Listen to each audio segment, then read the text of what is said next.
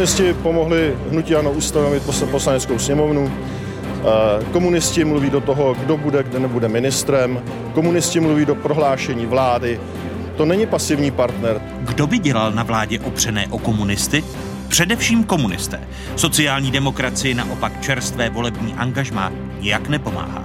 Vyplývá to z aktuálně sestaveného volebního modelu České televize.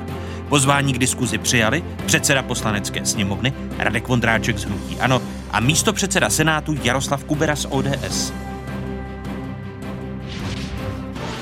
jsem nucen řídit v rezorty leznu, říkám, to není věc, kterou by zavinila sociální demokracie. Hledá se ministr zahraničí, který by vyhovoval Pražskému hradu. Už několik týdnů je česká diplomacie bez hlavy, i když oficiálně rezort spravuje předseda sociálních demokratů Jan Hamáček, který je vedle toho i ministrem vnitra. A k tomu luští rébus, jak vyhovět Miloši Zemanovi a přitom nestratit tvář. Existuje vůbec elegantní řešení? Je zavřeno, že nebudeme brát žádné ilegální migranty. Andrej Babiš má recept, jak ochránit Evropu před nelegálními migranty. Pro začátek nepřijme ani jednoho uprchlíka. Zopakoval to tento týden při schůzce s novým italským premiérem Giuseppem Contem. Jak český postoj rezonuje v Bruselu? Hosty diskuze trojce europoslanců Evropského parlamentu. Dita Charanzová z Hnutí Ano, Kateřina Konečná z KSČM a Pavel Svoboda z KDU ČSL. Témata, o kterých se po dnešních otázkách začne mluvit s nadhledem a v souvislostech. Hezké nedělní poledne vám všem, divákům jedničky i zpravodajské 24 České televize. Nikdy nekončící hra kolem platů ústavních činitelů. Zmrazit, rozmrazit, zpomalit nebo zrychlit růst a tu a tam se zmínit, že by možná stálo za to najít nový systém, jak platy politiků počítat. A to nejlépe systém takový, aby si poslanci a senátoři o svých platech nerozhodovali sami. Poté, co od roku 2015 platy politikům opět rostou, se teď poslanci pokoušejí jejich růst zbrzdit. Drtivá většina politiků se kvůli růstu platů poslanců a senátorů bojí reakcí veřejnosti. Před 14 dny poslali poslanci do takzvaného druhého parlamentního čtení vládní návrh, který má zabránit skokovému navýšení platů ústavních činitelů. Ve sněmovně padala ostrá slova. Návrh novely zákona stabilizuje do budoucna výši násobku pro výpočet platové základny představitelů státní moci na hodnotě 2,5 která je platná pro kalendářní rok 2018. Samotné zamrazení na 2,5, když soudci mají a státní zástupci mají 3, mi nedává vůbec žádnou smysl jiný, než že říkáme, no asi ta zákonodárná a výkonná moc jsou nějaké méně schopné, anebo možná zbabělejší. Poslanci berou cca 95 tisíc korun čistého, každý z nás. Tak, taková je realita v této zemi. Je to velice dobrý plat. A absolutně nevidím důvod, proč by ten plat měl růst o 20% A já, když přijdu k nám do Choltic, do hospody, tak chci, abych mohl se podívat tam štamgastům do očí a říct, že já nejsem taky takovej zm, který si přidá 20%, když s tím mohl něco udělat. Mám vážnou výhradu k tomu, jak vy řídíte průběh schůze ve chvíli, kdy musíte dohlédnout na to, aby měla nějakou úroveň. Ohradila se proti vedení schůze sněmovny a vulgárním slovům poslanců Pirátů Miroslava Němcová z občanské demokratické strany. Takzvané druhé parlamentní čtení vládní novely, která má zbrzdit růst platů politiků, může přijít na pořad schůze poslanecké sněmovny nejdříve 23. října, když jsem počítal všechny ty lhuty. Závěrečné hlasování je možné čekat pak v polovině listopadu. Ale své k návrhu zákona o skokovém růstu platů, respektive jeho přibrždění, musí říci i horní komora Českého parlamentu a posléze prezident republiky. Prvními hosty dnešních otázek jsou předseda poslanecké sněmovny parlamentu České republiky Radek Vondráček z Hnutí Ano. Vítejte, pane předsedo počase. Dobrý, Dobrý den. den. A vítáme i místo předsedu Senátu parlamentu České republiky Jaroslava Kuberu z občanské demokratické strany. Začnu vás, pane místo předsedo. Myslíte si, že se zbrždění skokového růstu platu politiků může projevit nějakým způsobem na důvěře veřejnosti v obě komory tuzemského parlamentu? Eh, popravdě řečeno, eh, lidi zajímá, jaký mají oni plat. My jsme tady takový ten odezdi ke zdizmus může za to samozřejmě Vladimír Špidla. Já už jsem u toho celou dobu, takže si to pamatuji. To byly tehdy ty povodně a on ačkoliv to nemělo vůbec žádnou souvislost, mrazil platy v souvislosti s povodněmi, protože byly velké škody. A pak už se to houpalo sem a tam. Pořád byla snaha, aby to bylo nějak nějakým koeficientem, aby si to nestanovovali eh, eh, poslanci nebo senátoři sami, respektive parlament. Já jsem vždycky navrhoval pořád to samé a už to teď nedělám, protože mě to nebaví, aby byl jeden plat, z kterého by si oni platili všechno, protože pak jsou takové nejasnosti, jako že... Jim Žádné něk... náhrady. Že, no přesně Žádné... tak, protože pak se započítává i plat asistentky, který, s kterým nemá eh, poslanec nebo senátor nic společného eh, a tak dále. Je kolem toho spousta šumu. A obecně před volbami samozřejmě politici se bojí si říci, oni ty platy v těch ostatních sférách za tu dobu, co měli politici platy zmrazené, stouply, to už je delší dobu, to bylo asi 26%, dnes už je to samozřejmě mnohem víc. A když stoupají platy, eh, platy v nepodnikatelské sféře, já jsem mimochodem vždycky prosazoval, aby to bylo podle ekonomické sféry, nikoli podle nepodnikatelské, kde jsou dnes o hodně menší ty platy, než jsou, než jsou e, u těch státních zaměstnanců. Bude to spor vždycky, bude to vždycky předvolební téma, ale běžné... Je to tedy dáno pokračování té nekonečné hry o růstu či zbrždění růstu platu politiků tím, že se blíží komunální a senátní volby? No to se blíží teď a příští rok budou zase, tuším, do Evropského parlamentu, pak už budou zase do sněmovny, takže to bude vždycky téma, ale je to téma asi tak významné jako zákaz uchošťourů. Zákaz uchošťourů. To je něco podobného, jo? kdy myslíme, že planetu neoteplíme, když nebudeme mít eh, uchošťoury na na plastickém dřívku. Mě to velmi pobavilo jako tento zákaz, protože uchošťour, oni to nevědí, protože nejsou ve styku s normálními lidmi, že uchošťour přece vůbec není na šťourání se v uchu, to vám řekne každý lékař, ale ano, výborně dokon, se s tím dok, čistí lasery, eh, disky. Dokonce právě lékaři eh, z ušního, krčního a nosního nadávají, to. když přijdete. Čili teď budeme mít dřevěné a kde je naše heslo chraňte naše lesy, že zase budeme kácet a kácet a kácet. Vy víte, jak se postavíte k tomu návrhu zákona, pokud poslanci poslanci zbrzdí růst platů politiků, jak budete v Senátu hlasovat? Já v mém věku, mě už je to celkem jedno, ale eh, já si nestěžuju, mě už je to jedno, mě už o ty peníze nějak přestalo jít, tím, jak člověk už tolik toho nepotřebuje, eh, tak eh, já vždycky, když volá ten telefon, přejděte si s tím, s tou energií, nebo cokoliv nabízí nějaký produkty, tak říkám, ne, už mám všeho dost. Mi neříkejte, že se nějak k tomu zákonu nepostavíte. A tak samozřejmě se k němu postavíme tak, jako vždycky Senát dá eh, pozměňovací návrh a sněmovna ho nepřehlasuje a ty platy zůstanou tak, jak jsou. Prostě to je jednoduché. Ale hlavně bychom o tom neměli vést tuhle seriózní debatu. Je spousta jiných témat.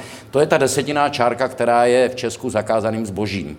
Proto, proto jsem to téma dnes otevřel. Jestli si, a položil jsem tu otázku, jestli to pomůže vytvořit lepší, silnější vazbu mezi veřejností a oběma komorami parlamentu, když sami politici otevírají téma platů politiků a dělají z toho zásadní téma, pane předsedo Ondráčku?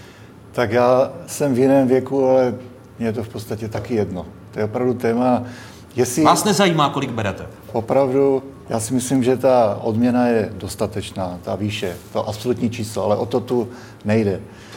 Jestliže se podaří někomu z kolegů něco vymyslet v rámci této debaty, nějaký systém, nejlépe, aby o tom rozhodoval někdo jiný. Osobně se zasadím, aby jsme mu instalovali pamětní desku v poslanecké sněmovně, aby už konečně přestali tyhle debaty. Vzhledem k tomu, na že taková hospod... deska v na... poslanecké sněmovně není, tak tomu nevěříte. Ne, já se osobně, jestli systém. to někdo vymyslí, já mu tam tu desku prosadím. Ale přece, přece lidé, lidé chtějí něco jiného. Lidé chtějí, aby se zjednodušil stavební zákon, aby památkáři doslova nebuzerovali jak soukromníky, tak stavebníky. Na to čekají. Tohle je marginální téma, ale o tom se tam vedou mnoha hodinové diskuze. Místo toho GDPR, známý to úžasná věc, která nás potkala všechny. Eh, každý mail od vás, zvu vás do pořadu a pod ním je tři stránky toho, že nesmí a že jsou Protože se snažíme, pane místo přece dodržovat evropskou směrnici jako Česká já nařízení. Já jsem se teda právě bál, až půjdu do tohle pořadu, že budu příliš často souhlasit s panem kolegou. Když nejde o zákaz kouření, my celkem se shodneme. A tady já se k tomu jenom můžu přidat. Zkrátka, my se tím nějak zabývat musíme, já si myslím, že to do konce toho roku nějak stihneme. a doufám, že vymyslíme nějaký důstojný kompromis. Pane předsedo, když mluvíte o tom kompromisu, ono na kritice zvyšování platů politiků se snaží a snaží e, získat přízeň voličů i Andrej Babiš, předseda hnutí Ano a e, lídr tohoto hnutí, dnes premiér. Stačí se podívat do televizního archivu. V roce 2014, kdy byl Andrej Babiš ministrem financí, prošla novela zákona, podle níž platy politiků rostou od ledna roku 2015. Eh, Andrej Babiš tehdy nešetřil v otázkách kritikou toho systému. Připomeňme si slova z archivu. Je nenormální, že poslanci si sami rozhodují o platech. Ano, podobný problém mají ve Velké Británii. Tam založili na to agenturu. A nejlepší model je Švédsko a Finsko. Tam mají odměnové komise, to znamená, to je tříčlená komise, tam je soudce a vlastně renomované osobnosti Finska a Švédska a ty rozhodují o platech.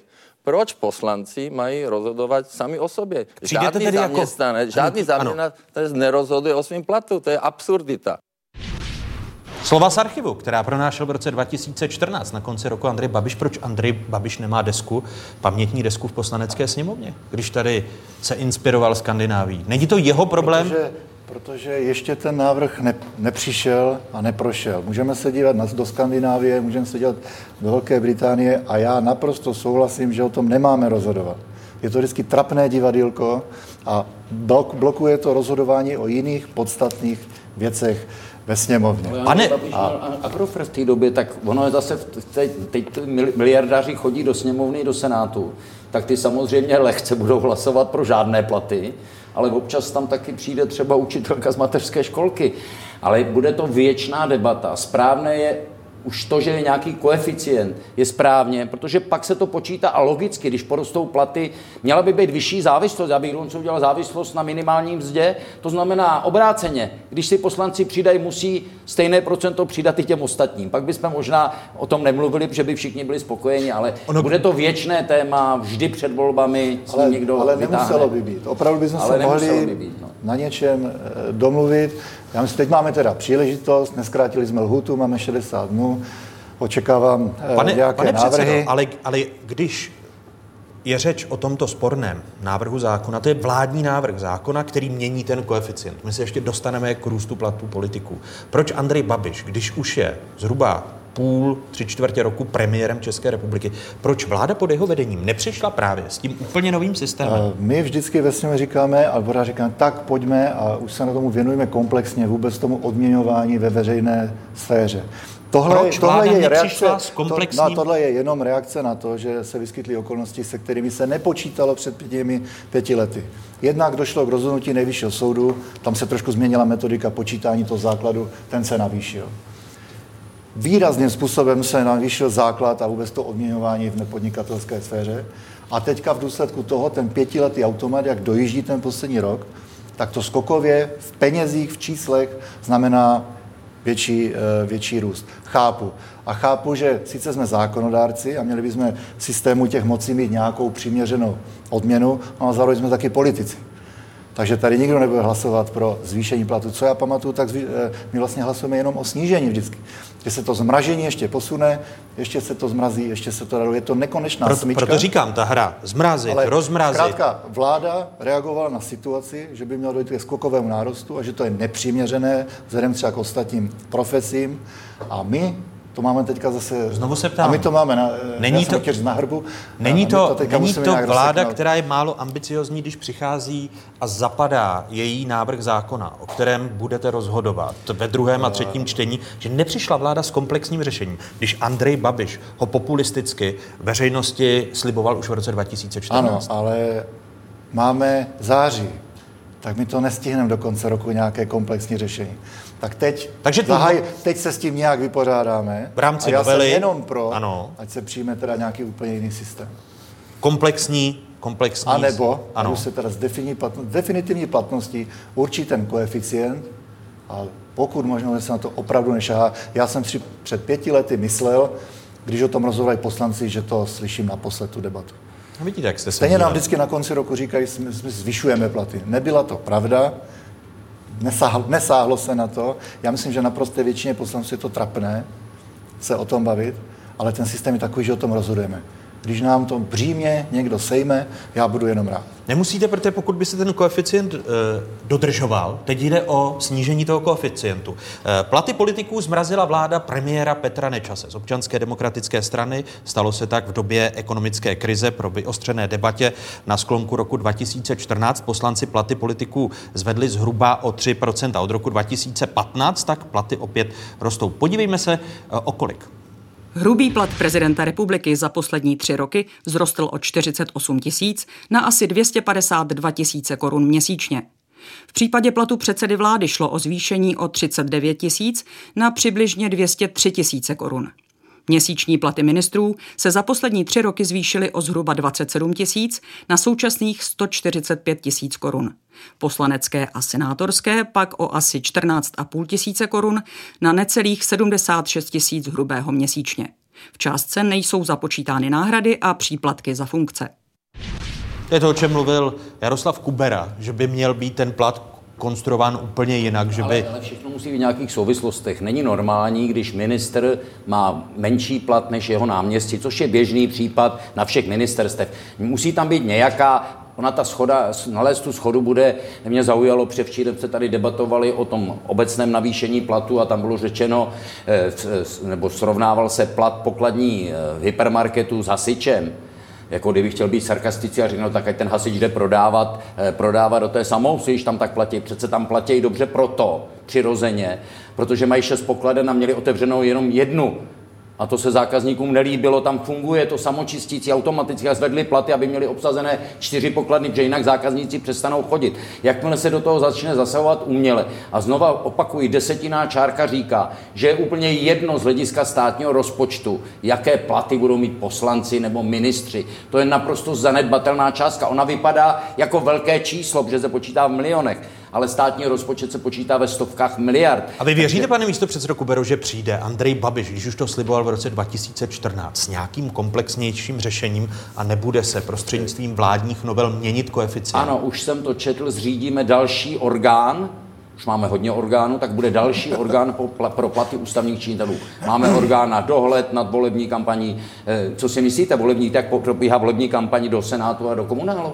Hlavně do Senátu. Vyplňujeme, vyplňujeme, aby jsme neměli na krku přes údavače onen úřad, který jsme si zřídili. Takže zřídíme nějakou agenturu, zřejmě jak z nějakých... Jak byste to řešil vy? Vy byste eh, všechny náhrady, Samozřejmě. Eh, asistenty dal do jednoho platu, politika Řeknu, senátora. řeknu krátký příklad, ano. nebude se líbit, tuším předsedou té komise pro OKD je Pirát, že?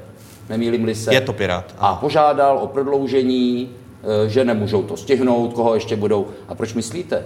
Ona to není neplacená funkce, že? Takový předseda vyšetřovací komise. A těch vyšetřovací komisí už jsme měli, nikdy nic nevyšetřili, protože je to nesmysl, ale vždycky na tom někdo jako by viděl, zase mu to nezávidím, není to nic. Ale tady se ukazuje, Myslíte, kdyby že nebyly placené... poslanec Černohorský z Pirátské strany chce prodloužit eh, délku působení vyšetřovací komise Přesně k OKD proto, aby měl vůbec větší plat. tak to bylo u všech vyšetřovací komisí. Ale já vám řeknu jinou věc. Kdyby předsedové výborů, komisí, podkomisí a podkomisí, podkomisí ve sněmovně a v Senátu nebyli placeni, kdyby to nebylo žádné navýšení, tak třeba takové evropské výbory by zely prázdnotou. Ač je to s podivem, v senátním evropském výboru jsou všichni za trest. Tam nechce vůbec nikdo, protože musí číst ty šílené směrnice a nařízení. Takže kdyby předseda výboru to měl jako čestnou funkci, tak byste najednou viděl, jak málo výborů by bylo ve sněmovně i v senátu, ale to jsou takové... Jak a vy byste to, pane místo předsedy, řešil zákonem, že by byl paušální plat všech Přesně poslanců tak. a senátorů. Přesně tak. Ať si z toho platí Zase ono a, zvy, a zvyšoval, by, zvyšoval by se o inflaci. A, a vy to víte. Pracovní náplň toho předsedy a poslance, který si to odsedí na plénu. A já myslím, že v Senátu to bude obdobný. To je velký rozdíl. Nepoměr. Samozřejmě je. To je práce. To je práce. A když to někdo dělá, tak zase tu práci odměň. Já, vím, ale já bych naopak si... nějak motivoval. Chci si vydělat. Vydělej si, ale choď do práce. Já už jsem tam... My máme problém s účastí na výborech. Já už jsem tam v tom Senátu tak dlouho, že si pamatuju ty začátky. A vím, že vždycky, když to nevychází po volbách, a ve sněmovně to bylo typické, když nám to nevychází, aby jsme uspokojili všechny, tak musíme udělat další výbor nebo podvýbor, takhle to funguje, prostě co si budeme namlouvat, už jsem tam fakt dlouho. V komunále je to zase jinak, musíme zřídit ještě jeden komunální podnik, abychom opozici dali jedno placené místo v dozorčí radě. Moje město nemá žádný takový podnik, žádný takový podnik a má miliardu korun na účtě, protože připraveno na rozdíl od státu na krizi. Ale to je přístup prostě, já, až se dostaneme k rozpočtu, tak já jsem jak Alenka v říši divů. Eh, ten vládní návrh zákona o platech ústavních činitelů počítá tedy s tím, že se změní v zákoně dnes 2,75 setin násobku se nahradí slovem eh, dvoj a půl násobek. Eh, Marek Benda celou tu diskuzi v poslanecké sněmovně na konci srpna považoval opravdu za absurdní. Tady jsou Bendova slova. Největší nesmysl je samozřejmě zmrazování, protože to pak vede k takovýmhle chybám. Byli jsme na 3,0, pak se to slavnostně zamrazilo a od té doby se to zoufale pomalinku rozbrazuje, protože jsme zjistili, že po pěti letech jsme najednou na 2,25. A pak se postupně soupá, že to je 2,35, 2,45, 2,55. Teď se řeklo, že o 2,18 bude konečné číslo 2,75. Ještě zůstáváme pod těmi soudci a státními zástupci. Přesto se zase objeví pokřik, politici si zvyšují platy, což mimochodem není pravda, protože to je zákon, který platí. Kdyby do něj politici nesahali, tak je to automat, ten automat, po kterém se tak často volá, a neřešíme tady při každé krizi, při každém, eh, při každém potřebě se před komunálníma volbama předvést, co uděláme s platy ústavních činitelů. Slova Marka Bendy. Už to zmínil předseda poslanecké sněmovny Radek Vondráček z Hnutí Ano, který je dnes hostem otázek. Dá se to tedy stihnout, byť poslanecká sněmovna odmítla e, zkrátit lhůty pro projednávání vládní novely zákona? Jednalo se 22. srpna, přičtete 60 dnů na druhé čtení, dostanete se... 23. Tři... říjen? Tak. E, třetí čtení může být do 14 dnů, můžeme zkrátit na 7 dní. S tím počítáte, že se zkrátí? To už, když bychom se dohodli nějakým způsobem, tak se dohodneme i na zkrácení té lhuty. Pošleme do Senátu, ten má 30, z pravidla je rychlejší o něco, že ani nevyužije těch 30 dnů. U téhle věci si myslím, že by to šlo. A pak zbývá podpis prezidenta a tam jsem nezaznamenal, že by se do toho chtěl vložit pan prezident nějakým betem. Podle vás tedy Takže projde ten vládní to, návrh že koeficient bude stanoven na dvou a půl násobek. Ještě jedno. Já si myslím, že co se týče částky příjmu poslanci, tak poslanci nestrádají a ta odměna je adekvátní. Ale otázka je, proč zrovna 2,5 a proč zrovna, a je to opravdu někdy to hodně bije do očí u těch ministrů, že opravdu ministr má méně, než mají jeho podřízení. Zatímco soudci se obrátili na ústavní soud a mají koeficient 3,0, tak my, my budeme jako zákonodárci, kudy prochází ty miliardy, mít dva a půl. Je to navíc marginální z, pohledu počtu těch eh, činitelů, který se to týká nějakých 340. Proč jste to nevysvětlil? Tři... Ale Proč já to, to nevysvětlil svému předsedovi? Andrej já vám říkám, ten vládní návrh reaguje na to, že na základě okolností, které jsme nevěděli v roce teď 14, říkám to 13. Ano, na přelomu, na, no, přelomu na konci 14. 13. Tak jsme to nevěděli. Takže ten nárůst je příliš skokový. Je to politické rozhodnutí No, ale my o tom jako politikové teď budeme rozhodovat. A je naprosto legitimní debata. My bychom chtěli, aby to mělo nějaký systém. Takže proč decelé pět? Já bych si třeba myslel, že opravdu ministři by měli brát víc. Protože rozhodují na těch rezortech opravdu o takových částkách a mají takovou odpovědnost, eh, že je naprosto logické, že by měli eh, větší odměny, protože to sebou nese taky změny v životě ve všem. Nedá se to porovnat i třeba s některými příjmy v soukromé sféře. Myslíte, že se to dá stihnout uh, i s těmi lhůtami, pane místo předsedo Kubero, že já, já začne nevím, tam? Ale já to považuji opravdu za takový mimo, trošku mimoběžný, mimoběžný problém, ale o něčem svědčí. Je to typický český odezdikezismus. Vy z bagety do škol, jsem zaznamenal, že se zase nám, protože jsme se nezamysleli, tak se nám zase vrací ta Coca-Cola a ty bagety. Ano, protože... Akorát, že ty kantýny už zkrachovaly, už se nevrátí. Taková drobnost. Já vždycky říkám, zamysli se poprvé, po druhé a po třetí. Když chceš eh, porodnost podporovat, je to výborné, ale pak je problém, ty školky jednou jsou, jednou nejsou. Prostě jakékoliv umělé takovéto zasahování je špatně. Kdyby se s tím nedělali ty šachy při těch povodních, a znovu opakuji, byl to Vladimír Špidla, kdo je viník toho, tak jsme dnes v té situaci nebyli. Samozřejmě, když ty platy zůstanou zmrazeny příliš dlouho, tak v těch ostatních sférách stoupají. A, a pak je tam ten skok, jako to je přece Část tohoto pořadu věnovat něčemu užitečnějšímu. Naprosto souhlasím. Ke, kež říkám, kež byste to vysvětlil i svému stranickému šéfovi. Kdy, kdy, vláda při, reagovala, já myslím, že správně. kdy přijde na, eh, na změnu. vláda podle vás s tím komplexním řešením, aby se téma platů ústavních Já už činitelů... tady určitě nebudu, jestli jde, pane Moravče, to si nejsem jistý. Já myslím, že tady nebudu dřív já, než vy, pane Tak. místo předsedo Kubero. Necháme se překvapit, budu rád. ne, řekněte mi, kdy s ním vláda přijde. O tom jste Nevím, musíte se zeptat vlády. Já jsem tady za sněmovnu. Když tak na Twitteru to Ale píšou. tam se vás jako představitele Ale když hnutí jsem, ano. když jsem to když si to hnutí když ano. jsem to projednal s panem premiérem, tak samozřejmě říká, ale vždyť je to především vaše zážitost.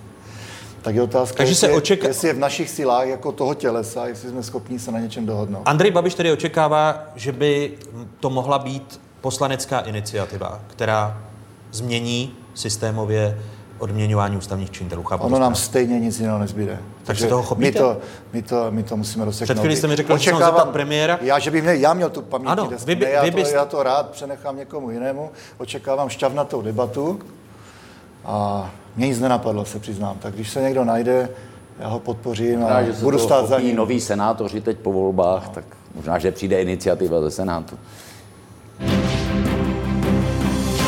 Již 52 dní vládne České republice vláda s důvěrou poslanecké sněmovny. Až 12. července byl schopen lídr hnutí ANO, premiér Andrej Babiš, získat důvěru pro svou druhou vládu. Fakt, že má Česko vládu s důvěrou, se pozitivně projevuje v nárůstu spokojenosti lidí s politickou situací v zemi. Alespoň to ukazují nejnovější sociologická data z trendů Česka 2018, která vám právě teď v otázkách nabízíme.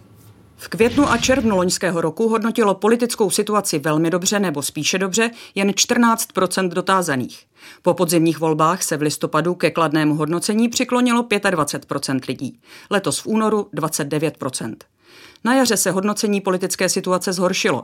Velmi dobře nebo spíše dobře situaci hodnotilo kolem 20% občanů. Nyní politickou situaci označuje za velmi dobrou nebo spíše dobrou 26% dotázaných. Pro úplnost nejnovější vlna sociologického šetření Trendy Česka 2018 se uskutečnila mezi 4. a 26. srpnem letošního roku na reprezentativním vzorku 12 stovek respondentů, kteří odrážejí rozložení lidí v populaci. Zkoumána byla data metodou Katy. Oproti poslednímu měření v červnu, tedy srpnová data ukazují, že lidé jsou s politickou situací spokojenější. Spokojenost s politickou situací v zemi eh, zaznamenávají eh, sociologové u voličů ANO a sociální demokracie, jak říká v rozhovoru pro dnešní otázky spoluautor trendu Česka Pavel Ranocha z Kantar TNS. Zdaleka nejvíce se zvýšila spokojenost mezi voliči hnutí ANO. Tam to bylo v červnu 38% a teď na konci srpna už je to 59%, čili obrovský nárůst. Jde o zdaleka nejvyšší čísla mezi všemi politickými stranami. A na druhém místě je tedy druhá vládní strana ČSSD. Z jejich voličů je spokojena s politickou situací 38% lidí, u dalších stran je to jenom někde kolem 15%. Tedy opozičních stran nespokojenost kopíruje i vystupování politiků těch daných opozičních stran. Ač má sice českou vládu s důvěrou, ministerstvo vnitra a zahraničí řídí jeden jediný člověk, vicepremiér, předseda sociálních demokratů Jan Hamáček a podle pátečního rozhodnutí sociální demokracie se tento stav při nejmenším eh, zachová do říjnových komunátních a senátních voleb. Jak dlouho je, pane předsedo, pro vás přijatelné, aby rezort vnitra a zahraničí, tedy dva klíčové rezorty, řídila jedna osoba? Tak ty průzkumy ukazují, že především občané chtějí nějakým způsobem funkční stát. A proto je větší spokojenost. V současné době máme vládu, máme vládu s důvěrou a je funkční. Navzdory tomu přechodnému řešení, budu, budu diplomaticky. Přechodné řešení může být i 20 leté. Uh, nemyslím si. Nemyslím si. A my jsme se dostali... Jak dlouho je to pro vás, eh, jako pro jednoho z nejvyšších ústavních činitelů přijatelné, aby rezort zahraničí a vnitra řídil jeden člověk? Já myslím, že vnitro máme pokryté. A co se týče rezortu zahraničí, co se týče našich vztahů se sousedy, ve Vyšegradské čtyřce, v rámci Evropské unie, tak tu politiku zvládáme, zvládají částečně pan Hamáček, velikou roli v tom převzal přímo premiér a v podstatě tu zahraniční politiku realizuje. Snažíme se i ostatní představitele, já mám taky hodně zahraničních misí a, a a jednání. Jinými slovy, rozdělili jste si rezort Takže v tuto chvilku ta situace není v žádném případě kritická, ale nikdo s ní určitě není komfortní a chce ji řešit a Teď se potřetí, sociální demokracie se, dohodla, promiňte, že se dohodne. Teď se vás ptám po třetí tak já doufám, že v říjnu už to bude rozseknuté. Myslíte, že říjen je pro vás ten nejzaší? Když se mě, vy chcete určitě termín, tak... Já nechci termín. Vždycky, já se když ptám... řeknu termín v ne. tomto pořadu. Já se ptám, Vždycky, tak to nikdy nevíde. Ještě Takže ten říjen nevíde. Když jste se mě ptal na nějaké odhady předvolební, tak co si pamatuju, tak nikdy jsem se netrefil. Takže stejně ten říjen Ale nevíde. já říkám říjen.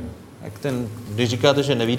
Eh, Já bych navrhoval, aby oči... učili ministerstvo zahraniční a vnitra, bylo by to ministerstvo zahraničí a vnitra, máme o jedno méně, to by určitě veřejnost uvítala. A ostatně všimněte si, že politika už se vůbec nedělá na ministerstvech. Já tedy nejsem na Facebooku ani na Twitteru, ale mám dojem, když slyším nebo vidím v médiích, jak citují, co říkal prezident Trump na Twitteru, co říká Hamáček na Twitteru, říká, kdy vyřeší to je absurdní. Jako já jsem opravdu přítelem face to face. To se mi líbí mnohem víc, než kdybychom si twitterovali spolu.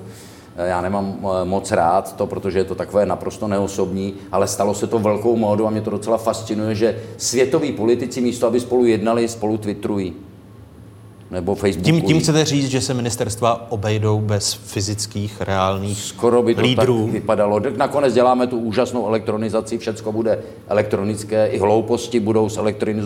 Já vždycky říkám... Mám tedy, pane místo předsedo, že vstupuji do, va, do vaší řeči. Já si skáču i sám do řeči. Ano, to jsem... Jako to jsem, profesor, to, co jste uměl, to, to, to, to, to, jsem, to jsem pochopil, ale, ale řekněte mi prosím pěkně, vám tedy nevadí, že Česká republika má vládu, kde jeden člověk zastává už zhruba čtvrt roku dvě funkce. Post ministra zahraničí, post ministra vnitra. Je to vlastně jedno? No, to já bych musel přijít k jinému ministerstvu, abyste mi zase, zase pokáral. My máme ministrině práce a sociální věcí, která má dvě údajně úžasné zahraniční školy a pronese větu, že když přidáme státním zaměstnancům, tak státní rozpočet na tom vydělá, protože budou, budou vyšší daně z příjmu těch státních zaměstnanců. Tak ano, budou i odvody. Odvody, no, ale oni jsou placeni ze státního rozpočtu, takže na tom nic nevydělá, že? Ale dobře to vypadá. Je to jako stát, který vám veme 100 korun, pak vám 50 vrátí a ještě chce, abyste mu děkovali. Tedy je vám jedno, že rezort vnitra zahraničí řídí jedna tatáž osoba? Protože se není, vlastně mi to, ušetří. není mi to jedno. Já jsem pro všichni o tom mluvili, jak budeme mít jednou vládu, která bude mít 8 ministerstev a nikdy jsme se toho nedočkali a nikdy se toho samozřejmě nedočkáme, protože ono se vždycky nějaké najde. Tuším, že budeme mít, teď mít nějaké dokonce ministerstvo sportu, že aby se ro, dobře rozdělovaly no, Bude to sportovní peníze. agentura, spíš no, ministerstvo to nebude. Agentury jsou taky Pokud velmi oblíbené. Když nevíme co, tak zřídíme buď pracovní skupinu, nebo komisi, anebo zřídíme další a další agenturu.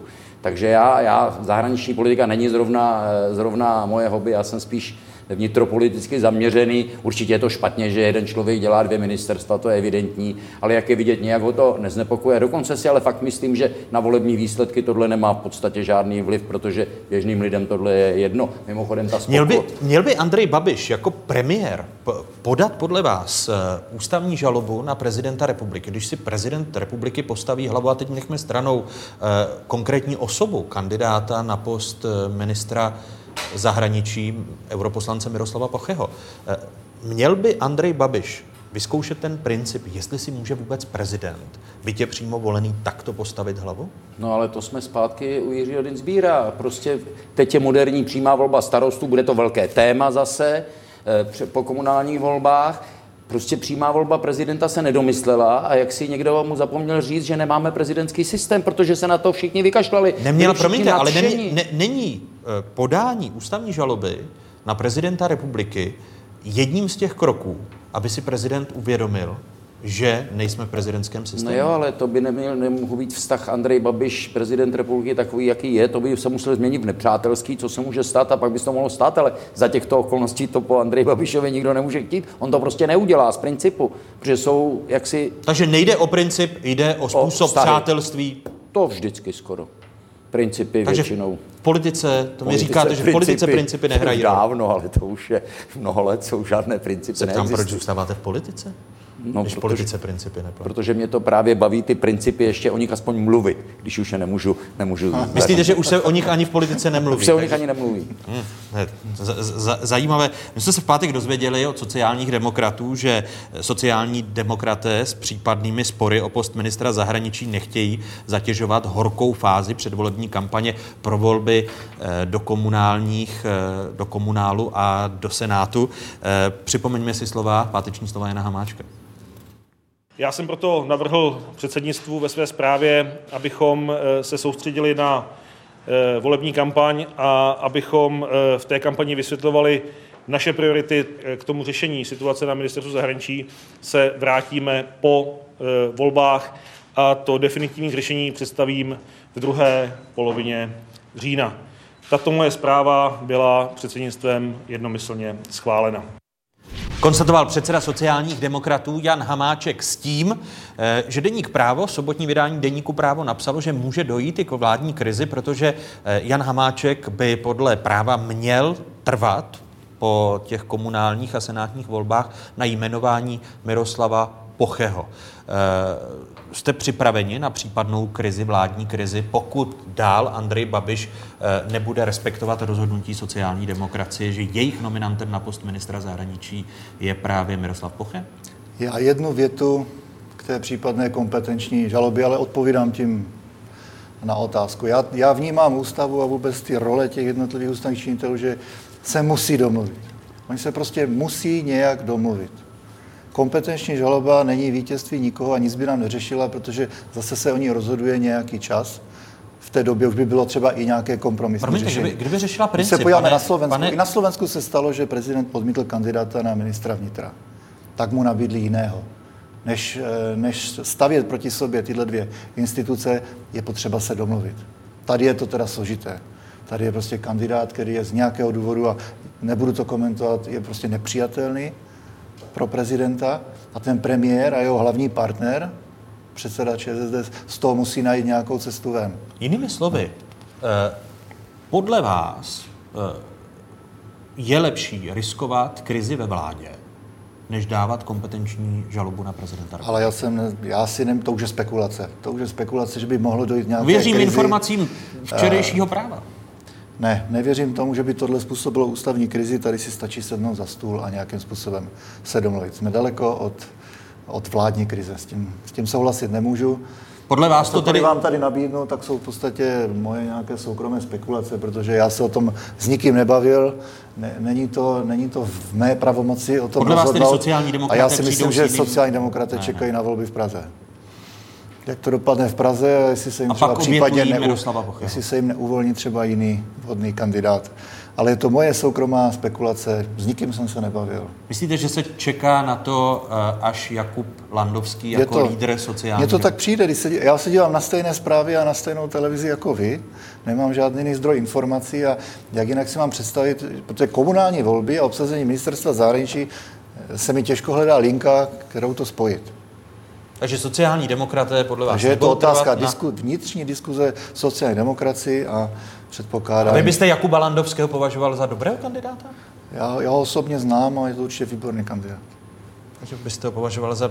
Záleží, jestli Andrej Babišovi vlastně celá situace nevyhovuje, protože když nám v tomto týdnu zvěstoval, jak dobře mají s Janem Hamáčkem rozdělenou zahraniční politiku, eh, Andrej Babiš vlastně naznačil, že jedno, kdo je ministrem zahraničí, tady jsou Babišova slova z tohoto týdne.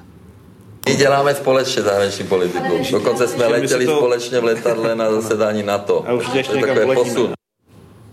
Slova Andreje Babiše, pronesená v tomto týdnu.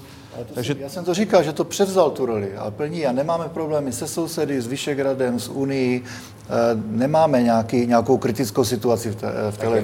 Na druhou... se to zahraničí evidentně líbí, a... takže ještě varianta, že on si nechá to zahraničí, někdo druhou... jiný bude dělat ministra vnitra, ta je taky na stole. Ale je taky potřeba uznat, že jsou země, kdo to bude, ale mě vadí na tom jiná věc, obecná, a to jak u prezidenta, tak u vlády eh, politice býval vždycky dobrý zvyk, že pokud docházelo ke koalicím, tak si ty strany vzájemně nemluvili do toho, eh, koho ta druhá strana nominuje. Jakmile se začne kádrovat ta druhá strana... Ale já naprosto že... souhlasím, ale my do toho taky nemluvíme. Já, já to jenom říkám obecně. No promiňte, ale, ale, na úrovni prezident ale zároveň, zároveň nechcete se postavit za svého koaličního partnera s kompetenční žalobou, protože by jim musel podat premiér. Kompetenční žaloba, Takže... tady šáhnu do své advokátní praxe, říkal jsem to vždycky těm klientům, když už se obracíte na soud, tak už je to prohra všech.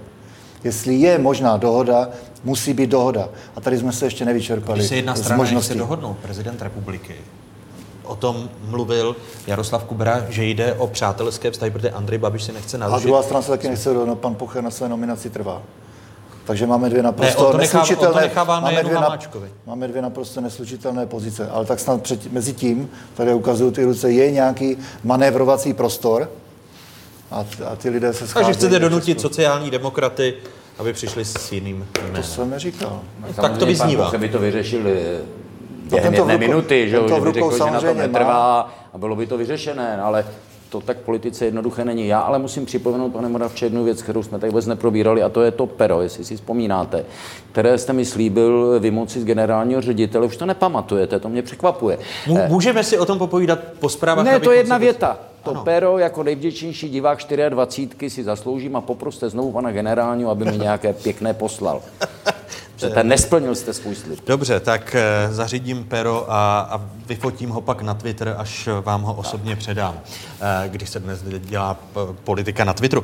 Eh, když se podívám na kompetence ministra vnitra, tak do kompetence ministra vnitra patří i tento návrh zákona. Je to zákon, o kterém se na nadcházející schůzi poslanecké sněmovny teď v září strhne asi poměrně velká bitva, protože jde o novelu zákona o zbraních a střelivu, která vychází z evropské směrnice, kvůli níž eh, někdejší ministr vnitra ze sociální demokracie Milan Chovanec eh, podával eh, ústavní návrh zákona, který odmítl Senát.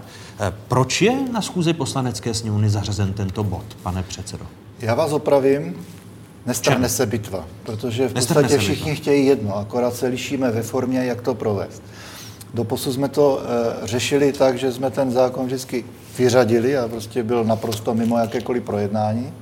Teď to byla asi předmět největší diskuze na organizačním výboru ve čtvrtek, protože předkladající minister vnitra, který bohužel nebyl přítomen, a my jsme neměli možnost to projednat, argumentuje tím, že 14. září uplyne implementační lhuta. Ano, v tom je to a napsáno by, v té A bylo by zprávě. aspoň vhodné otevřít to projednání a pak přerušit. Výsledek by byl stejný, my se akorát lišíme ve formě. Jinak si trváme na tom, že ta odzbrojovací směrnice takzvaná je, eh, je nesmysl, je to v podstatě paskvil jednak po technické stránce a jednak opravdu eh, reagovat na terorismus s tím, že odzbrojíme oběti, asi možná není nejlepší nápad. Není to ani poprvé, ani naposled, co něco takového z Evropy přišlo. Jinými slovy, a, je my, schoda v poslanecké a my se sněmovně. chceme zastat držitelů zbraní. A Jinými myslím, slovy, že tam, je schoda v poslanec... to napříč spektrem. Pane, pane předsedo, je schoda v poslanecké sněmovně, že se hraje takovou chytrou horákyni. Kvůli Evropské unii, když má Česká republika jako členský stát Evropské unie eh, povinnost přijmout ten zákon nebo nějakým způsobem ho rozjednat do 14. září, tak vy ho pošlete do druhého parlamentního čtení a necháte ho zamrznutý v poslanecké sněmovně. Takzvaně zaparkovaný. Ano. To je technika, která se taky používá. Ale já to ještě Takže musím, tu použijete ne, ne, ne, musím ještě doplnit. V tuto chvíli existuje a je snad v připomínkovém řízení nebo před projednáním na vládě vládní nařízení. A my jsme byli schopni nějakou implementaci zajistit vládním nařízením. Není to zase nejšťastnější, je to podzákonný předpis, ale mohli bychom reagovat na tu novelu. To vládní nařízení, ten text je nějaký e, přichystaný, ale e, je tam hodně připomínek ze strany, ze strany držitelů zbraní a e, hlavně Ligy Libe, která se tomu věnuje, zastřešuje zřejmě e, největší počet těch petentů. A jde o technickou zážitost. To znamená, spíš by proti té implementaci, no proti tomu infringementu případné té žalobě na nás, tak by nejlépe možná pomohlo to vládní nařízení. Pak je otázka vyřadit, raději vyřadit, je to v tom taky nějaká symbolika, protože my s tím nesouhlasíme, ale co tady nezaznělo? Celé to Počkej, děláme, tak bude to vyřaz- to dověř- bude to celé to děláme jenom proto, Ano. že je podána žaloba proti této směrnici. Přidalo se k nám Polsko a Maďarsko a my čekáme na rozhodnutí Evropského soudního dvora. To bude nějakou dobu trvat. Ptám se. No, já si Vy- vzpomínám, když eh, pan ministr Chovanec v minulém volebním období říkal, že se to určitě do toho 14. září stihne a budeme mít rozhodnutí. Nemáme ho doteď, protože si myslím, že není jednoduché obhájit Jaký tedy bude postup sněmovny na zářijové schůzi? Vy My si vyřadíte vybereme- tu novelu zákona o zbraních a střelivu, vyřadíte. Je to nejjednodušší řešení. A je vláda to, a je, pošle- A je to jedno hlasování. a vláda pošle, vy, a vláda pošle Je to nejrychlejší. nebo druhá, druhá varianta, Nařízení. zahájíme první čtení a na návrh některého z poslanců až do rozhodnutí Evropského soudního dvora přerušíme. Výsledek je stejný, se liší vy? se technika. K jaké variantě se kloníte vy? Já mám v současné době Samozřejmě informaci, že nám, to, že nám to proti té žalobě stejně nepomůže, i když to rozjednáme. Takže navrhujete tak to, vyřadit- tak to radši rovnou vyřadíme a máme klid. Takže poslanecká sněmovna... Ale eh, neměli jsme možnost to projednat, ano. ale je to zase respekt eh, ke kolegovi. No, klid ale Eh, nemají, protože samozřejmě Evropa bude Tak trvat to na svém a bude pokutovat. To není jen že- tak jednoduché, že... No není to jednoduché, samozřejmě, že ale, je, se ale to z hlediska pokuty je už asi jedno, jestli přerušíme nebo vyřadíme. Ale je potřeba to my všichni nesouhlasíme vždycky ex post řešíme to, co z Evropy přijde a vždycky propásneme tu možnost, když se to připravuje. Ta práce se má odehrát předtím, než vůbec tahle směrnice vznikla. Že potom Zas- konstatujeme, že je špatná a že náš zbraňový zákon je jeden z, nej, z nejlepších a nej, Naprosto opravdu je legislativně a velmi bych a se dobrý a velmi zastal přísný úředníků, kteří se tomu věnovali. A já jsem s nimi mluvil, jak bojovali proti této směrnici na té úřednické úrovni, kdy se to přijímalo. A taky s váma souhlasím, že se nebojovalo na té politické, na té ministerské. Pane místo předsedo, teďka- teďka se pane místo předsedo. Kubero, eh, občanští demokraté trvají na tom, že by Česko nemělo evropskou směrnici ve formě té novely zákona, kterou jsem tady ukazoval, sněmovní tisk 92 v poslanecké sněmovně přijímat. A to i za cenu sankcí. Je to moudré nepřijímat tu novelu No, to i já za bych cenu byl proto sankcí? taky nepřijímat samozřejmě, ale jako... I za cenu sankcí. No jasně, ale ta Evropa má, já jsem si myslel, že ta sankce je jednorázová, ta Evropa je v tomhle naprosto dokonalá. Ta sankce není jednorázová. Pak by se dalo spekulovat, jestli je lepší někdy, a to by nebyla zdaleka jenom zbraňová směrnice. Radši zaplatit a Kdyby mít jsme- pokoj, ne? Radši zaplatit a mít Takhle pokoj, ale ono to není tak. Ten eh, systém je velmi důmyslný, ona má systém cukru a byče. Budeš poslouchat, dáme dotaci, teď to slyšíme v souvislosti s uprchlíky, nebudeš poslouchat, tak zaplatíš. Eh, Ale Takže jste pro sankce, než aby byla přijata tato Ale jako směrnice. ukázka, já si myslím, že nejsme sami. A oni postupně, a zejména po příštích volbách do Evropského parlamentu, si k nám budou připojovat další.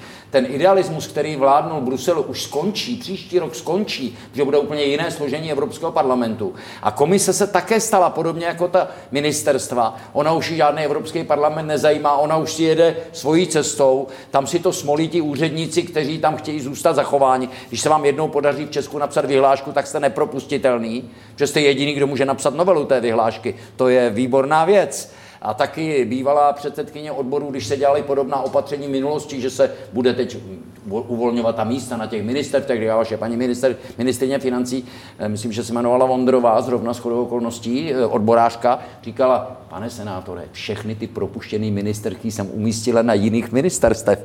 A chlubila se s tím, jak to zařídila. A to bude úplně No, stejné. zpátky ke zbraní, s dovolením. No, Vy, Protože- takže, takže navrhujete, aby poslanecká sněmovna vůbec nezařazovala na program sankcí. Jednou je potřeba ukázat tvrdosti z naší strany. si myslím, a to je, to je A, ale teď se bavíme o tom B a jsem rád, že jsme tady za obě komory. To je zase jenom čekat a že přijdou sankce, jak dopadne žaloba, je málo. V minulém volebním období, těsně před koncem, už neprošel ten eh, poslanecký návrh změny ústavního zákona o bezpečnosti, který by nastartoval možná celou změnu koncepci, legislativní koncepci, jako jak můžeme spolupracovat s držiteli zbraní eh, na té brané a to byla ta- bezpečnost. to brzdí- Senát, to byla Senát zastavil Chovancovu. Chovancovu, ano. Máme nový stykový zákon. Já bych byl rád, kdybychom teďka obě dvě komory na tom spolupracovali. Je to, má to ústavní rámec. Chtěl bych udělat kulatý stůl do konce září. No, vypadá možná 2. října, to už je jedno. Ale rád bych pozval senátory, hlavně ústavní právníky a bavme se o tom, jak teda zakotvit přímo do ústavy možnost držet zbraň a v případě ohrožení bezpečnosti, nějaké brané povinnosti, tito proškolení a e, proskoušení držitele by se nějakým způsobem mohli třeba podílet na bezpečnosti České republiky. Senátu se nelíbilo, bezpečnost věcně s tím souhlasil, důležitá ale otázka. nelíbilo se mu to zahrnutí do ústavy, protože mu připadalo, že je to Bylo to nadbytečné, špatně. že to jde i bez bylo toho. to, bylo to špatně. na to a teďka i u té druhé novely probíhá diskuze. Dávat to do toho ústavního zákona o bezpečnosti nebo do listiny? A jsou to legitimní a jsou to diskuze odborníků, já jsem pro, ale pojďme si už eh, nějak pomoci, protože ta směrnice tady je a jenom spolehat, že třeba dopadne dobře žaloba, to taky nemůžeme. chystáte tedy zásadní kulatý stůl obou komor parlamentu, aby v aby ústavním jsme se pořádku shodli, České aby jsme se republiky... shodli na nějakém řešení. A rovnou tady divákům říkám, že ale jenom to nestačí. Sice bezpečnost je podle smlouvy o Evropské unii výhradní záležitost členských států, ale zase Evropský soudní dvor několikrát judikoval, že to není zase tak pravda a že se nemůže vybočovat To už z celkové. není pravda. Že? Takže to znamená změnu tří, čtyř zákonů a vůbec zamyslet se nad tím, že když máme komunitu držitelů zbraní, kteří dodržují všechny zákony, kteří to mají jako koníček, ale ještě by třeba měli zájem něco pro tu zemi udělat a byli by ochotní třeba chodit pravidelně na nějaké přeskoušení nebo, nebo na, nějakou, na nějaký výcvik, takže by za určitých okolností byli využitelní při nějakých bezpečnostních krizí, protože bezpečnostní situace ve světě se mění. My jsme jedna z nejbezpečnějších zemí světa, šestá, sedmá. Já jsem Šestá. ze Zlínského kraje, my jsme ještě nebezpečnější v rámci republiky. Já bych chtěl, aby to tak zůstalo. Eh, Je, je dobře, že předseda poslanecké sněmovny přichází s touto iniciativou. Je to dobře, ale v Senátu to nebude jednoduché, protože Senát teď se stal takovým vlastně jediným ochráncem ústavy, protože tam je nebezpečí, že každé otevření ústavy může vést k nečekaným Tohle je ústavní zákon. To je to jenom snad ústavní zákon, já vím, ale bude tam se určitě v Senátu to nebude z tohohle hlediska jednoduché. Ale vy tu iniciativu tam- podporujete. To podporujeme. Eh, Byl tam samozřejmě velký odpor. Vím, že paní eh, senátorka Wagnerová měla hodně argumentů proti a nebylo to od věci. Bylo to správně, prostě o ústavě se musíme takhle bavit. Ale tohle je tak závažná věc a ta odzbrojovací směrnice mi opravdu natolik vadí a tolika lidem v České republice, je to prostě nějaký diktát z Bruselu, který jsme neu, neuhlídali zavčasu, tak se tomu Protože v věnujeme. Bruselu si myslí, že teroristi si kupují kalašníkovi v Lověně. No, Pojďte se, pánové, podívat na nejnovější volební preference. Nárůst voličské přízně Pirátů, pokles přízně občanských demokratů. To jsou srpnové proměny volebního modelu České televize, který pravidelně měsíc co měsíc zveřejňujeme. Jaké přízní se politické strany těší? Tady jsou výsledky srpnové sociologické vlny. Pětiprocentní hranici nutnou pro vstup do sněmovny by v tuto chvíli překročilo devět stran a hnutí. Jedničkou zůstává hnutí ANO s 28%. Druzí Piráti by získali 15% a třetí ODS 13%. 8% podporu voličů mají komunisté a hnutí SPD. Pro sociální demokracii a starosty a nezávislé by schodně hlasovalo 6,5% dotázaných. Lidovci jsou na 5,5% a TOP 09 na 5%. Změny oproti tomu červnovému sociologickému šetření v rozhovoru pro dnešní otázky komentuje analytik TNS Kantar Pavel Ranocha. Největšími změnami v preferencích proti červnovému měření je výrazné posílení České pirátské strany, zhruba o 3% body, a pak taky pokles u ODS o asi 2,5% bodu. U Pirátů to celkem jednoznačně připisujeme začínající kampani před komunálními volbami. U ODS pro ten pokles v datech nevidíme v podstatě žádnou další oporu a máme docela silné podezření, že jde jen o nějaký lokální výkyv v datech. Připomínám, že sběr pro srpnovou vlnu trendu Česka 2018 se uskutečnil mezi 4. a 26. srpnem letošního roku metodou Katy. Eh, Náhodným výběrem byl získán reprezentativní vzorek 12 stovek respondentů, z nichž do volebního modelu vstoupilo 851 respondentů, kteří říkají, že by se teď voleb eh, určitě nebo spíše zúčastnili, tedy ti, kteří by k volbám šli. A jak vypadá věková struktura voličů jednotlivých politických stran a hnutí? Opět si poslechněme vyjádření analytika Pavla Ranochy z TNS Kantar. A když se podíváme na lidi eh, v důchodovém věku, tak mezi nimi hnutí ANO má podporu v tuhle chvíli eh, 42% a eh, byly, to, byly časy, ne tak dávno minulé, kde se to šplhalo až k 50%. A pak ty preference prudce klesají s klesajícím věkem. A například v generaci dvacátníků podpora ANO už je jen 11,5%. Tenhle ten jev pozorujeme už docela dlouho, začal někdy na přelomu let 2015-2016, což je ta doba, kdy začalo docházet k tomu masivnímu přelivu voličů od ČSSD právě k ANO. Byli to právě ti starší voliči a tihle ti v tuhle chvíli tvoří v podstatě jádro voličů hnutí ANO. Slova Pavla Ranochy. A teď se za pár okamžiků podíváme na to, eh, jak lidé jsou přesvědčeni, respektive jaká je pevnost přesvědčení, koho volit. Ukazuje se, že pevnost přesvědčení voličů je poměrně stabilní. 47% dotázaných je pevně rozhodnuto volit vybranou stranu či hnutí. Dalších 27% by své rozhodnutí pravděpodobně nezměnilo. Asi čtvrtina respondentů pak deklaruje, že své rozhodnutí pravděpodobně ještě přehodnotí. Podrobnosti k těmto datům opět připojuje sociolog Pavel Ranocha z Kantar TNS. Tady jsou jeho slova. Když se podíváme na sociodemografické podskupiny, tak ta pevnost rozhodnutí roste s věkem ale naopak klesá se vzděláním a zvláště vysokoškoláci zřejmě o něco více přemýšlejí o tom, koho nakonec zvolit. Také to může být tím, že o něco více tíhnou k pravici, kde je ta scéna roztříštěnější a mají více variant, ze kterých si vybrat. Slova spoluautora výzkumu Trendy Česka 2018 Pavla Ranochy z rozhovoru pro dnešní otázky. Eh, pane místopředsedo Kubero, čím si vysvětlujete propad eh, těch občanských demokratů vaší politické strany eh, podle těch dat, jak jsme se do nich dívali, může být jednou z příčiny možná spochybňování té afgánské mise, respektive závazku České republiky pro Severoatlantickou alianci učiněnou Václavem Klausem mladším. No, já si nejsem jistý, k jakému účelu ten výzkum byl, ale obvykle ty výzkumy se týkají, kdyby se konaly volby do poslanecké sněmovny, tak by byste volil tak nebo onak. Nevím, ano, jestli ten tak. Tak to je trendy. formulovaná otázka. Eh, teď máme jiné volby, máme volby komunální, které se výrazně liší, byť ta celostátní politika je poslední léta eh, jak si ovlivňuje mnohem více, než tomu bylo dřív. Když se v Praze něco eh, v říjnu semele, tak to může mít výrazný vliv i na komunální volby. To dřív tak nebývalo.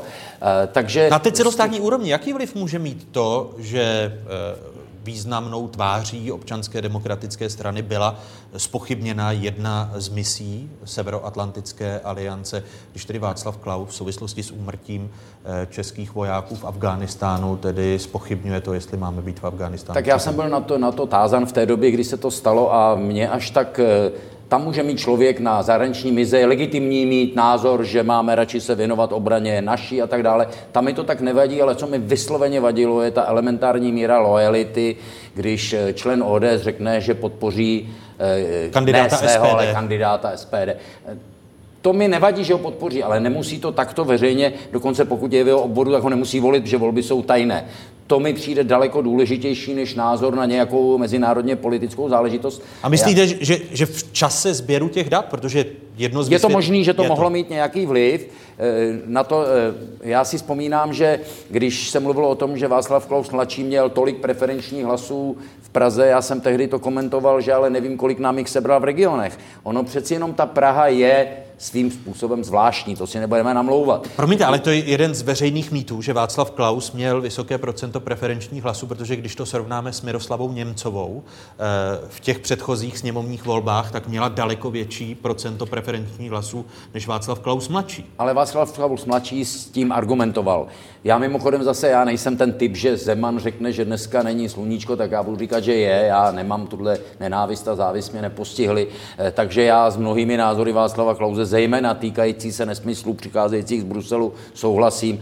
Zrovna tak s Láďou Jaklem já mám jediný spor a to je spor o letní čas, který je teď aktuální pokud zvolí ten letní jako trvalý, tak mi to je jedno. E, vidíte, že jsem nevyspalý, protože je US Open a už se těším na ten univerzální čas. Nevím, jak to bude v tom univerzálním čase, jestli bude v New Yorku světlo, když tam bude čas stejný jako u nás, ale asi tomu tak nebude. E, takže e, to je také téma a vždycky je to tak, že takováto témata budou a v každé straně budou tak jako v každé... A nemůže se, promiňte, ne, nemůže se stát v souvislosti, protože když tady byla řeč o té evropské politice nařízení z Bruselu, protože podle informací otázek, které jsou ověřené ze dvou zdrojů, se právě může stát, že Václav Klaus mladší opustí znovu občanskou demokratickou stranu, eh, protože se může zapojit do voleb do Evropského parlamentu za to hnutí Steva Bannona, někdejšího poradce Donalda Trumpa. Tedy, že eh, Klausovy provokace Mají způsobit to, abyste ho z ODS vyloučili, protože se sehraje ten příběh eh, od Loukánka, který musel opustit občanskou demokratickou stranu a pak kandidoval za jiný subjekt eh, do Evropského parlamentu. Slyšel jste tuhle variantu? Tuhle variantu jsem neslyšel, respektive její půlku.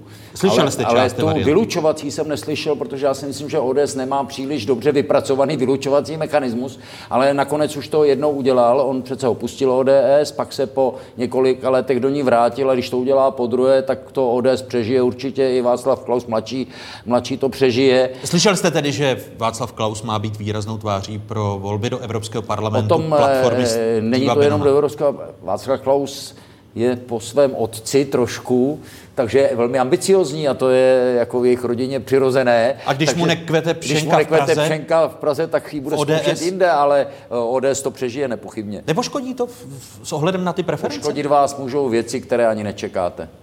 Takže v ODS se o tom možné odchodu Václava Klause mladšího diskutuje. Já nejsem teď v žádných vysokých orgánech ODS, tak o tom Ale slyšel jste tu variantu. Nic nevím a slyším to jenom to, co čtu někde na internetu, takže eh, spíš slyšel, eh, že má ambice, to vím, to nepotřebuju, nepotřebuju slyšet, to je naprosto přirozené, zvláště v jeho případě, ale já mám s ním, říkám, já mám ten problém s tou elementární lo- lojalitou, dokud v té straně je, tak musí mít tu elementární lojalitu. To vůbec neznamená, já nakonec jsem nehlasoval pro Lisabonskou smlouvu a tu tabulku musaznou, pane předsedo, tu budeme mít my v Senátu, kde bude těch 17 senátorů, kteří přes tlak Mirka Topolánka nehlasovali pro Lisabonskou smlouvu. Kdyby jsme totiž neměli Lisabonskou smlouvu, tak se tady nemáme o čem bavit protože tahle směrnice a nařízení by neexistovala, protože by vyžadovala jedno, jednomyslný souhlas. My jsme připustili, že je vlastně kvalifikovaná většina a z toho plyne celá řada těchto potíží, které Místo tady předseda eh, Senátu Jaroslav Kubera z občanské demokratické strany, první host otázek, zajistím pero. Poprosím generálního ředitele, když si můžete generálního ředitele, jak to politici činí, po, pozvat do obou komor parlamentu. A předseda poslanecké sněmovny Radek Vondráček z Hnutí Ano byl naším hostem. Děkuji. Hezký den. Co vás čeká ve druhé hodině? Eh, Řeč bude právě o Evropě, její budoucnosti a o problematice, nejen problematice migrace, protože naše pozvání k diskuzi přijali europoslanci Dita Charanzová z Hnutí Ano, Kateřina Konečná z KSČM a Pavel Svoboda z KDU ČSL. Přepněte si, otázky pokračují po stručných zprávách na Spravodajské 24. Velká diskuze o Evropě.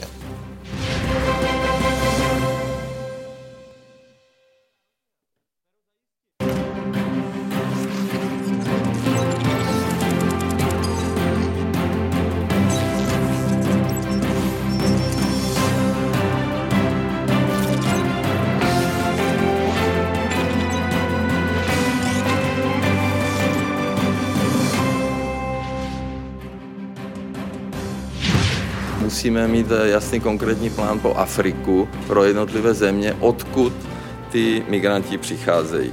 Uprchlická krize se musí řešit v Africe, říká premiér Andrej Babiš na svých cestách Evropou. Je Unie po čtyřech letech blíž řešení problému migrace? Pozvání k diskuzi přijali europoslanci Dita Charanzová z Hnutí Ano, Kateřina Konečná z KSČM a Pavel Svoboda z KDU ČSL. Můžeme se ujistit, že Velká Británie půjde z pozice síly do pozice síly, a to i v případě, že se nepodaří dojednat dohodu s Evropskou unii. Tvrdý rozvod bez dohody. I tak může vypadat Brexit. Britská premiérka tento týden znovu vzkázala do Bruselu, že je pro Londýn lepší žádná dohoda, než dohoda špatná. Je možné opustit Unii tak, že za sebou jednoduše zavřete dveře. I o tom ve druhé části pořadu. Témata, o kterých se po dnešních otázkách začne mluvit s nadhledem a v souvislostech. Ještě jednou vám všem divákům z Pravodajské 24 České televize hezké nedělní odpoledne u otázek. Nepokoj zmítaná Saská kamenice. Rozbuškou napětí se stala vražda německého občana s kubánskými kořeny. Policie z ní viní dva muže původem z Iráku a ze Sýrie. Městem i celým Saskem obchází protiimigrační nálada. Saská kamenice začátkem týdne zažila vyhrocené demonstrace i útoky pravicových extremistů.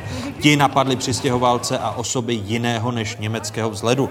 V ulicích Saské kamenice demonstrovalo v sobotu pak na 10 tisíc lidí. Bezpečnost zajišťovalo přibližně 1800 policistů. Zraněno v sobotu bylo 9 lidí, zaznamenáno pak bylo 25 trestných činů, které se týkají majetkové újmy, ublížení na zdraví, kladení odporu policistům a používání symbolů zakázaných organizací. To jsou nejnovější informace.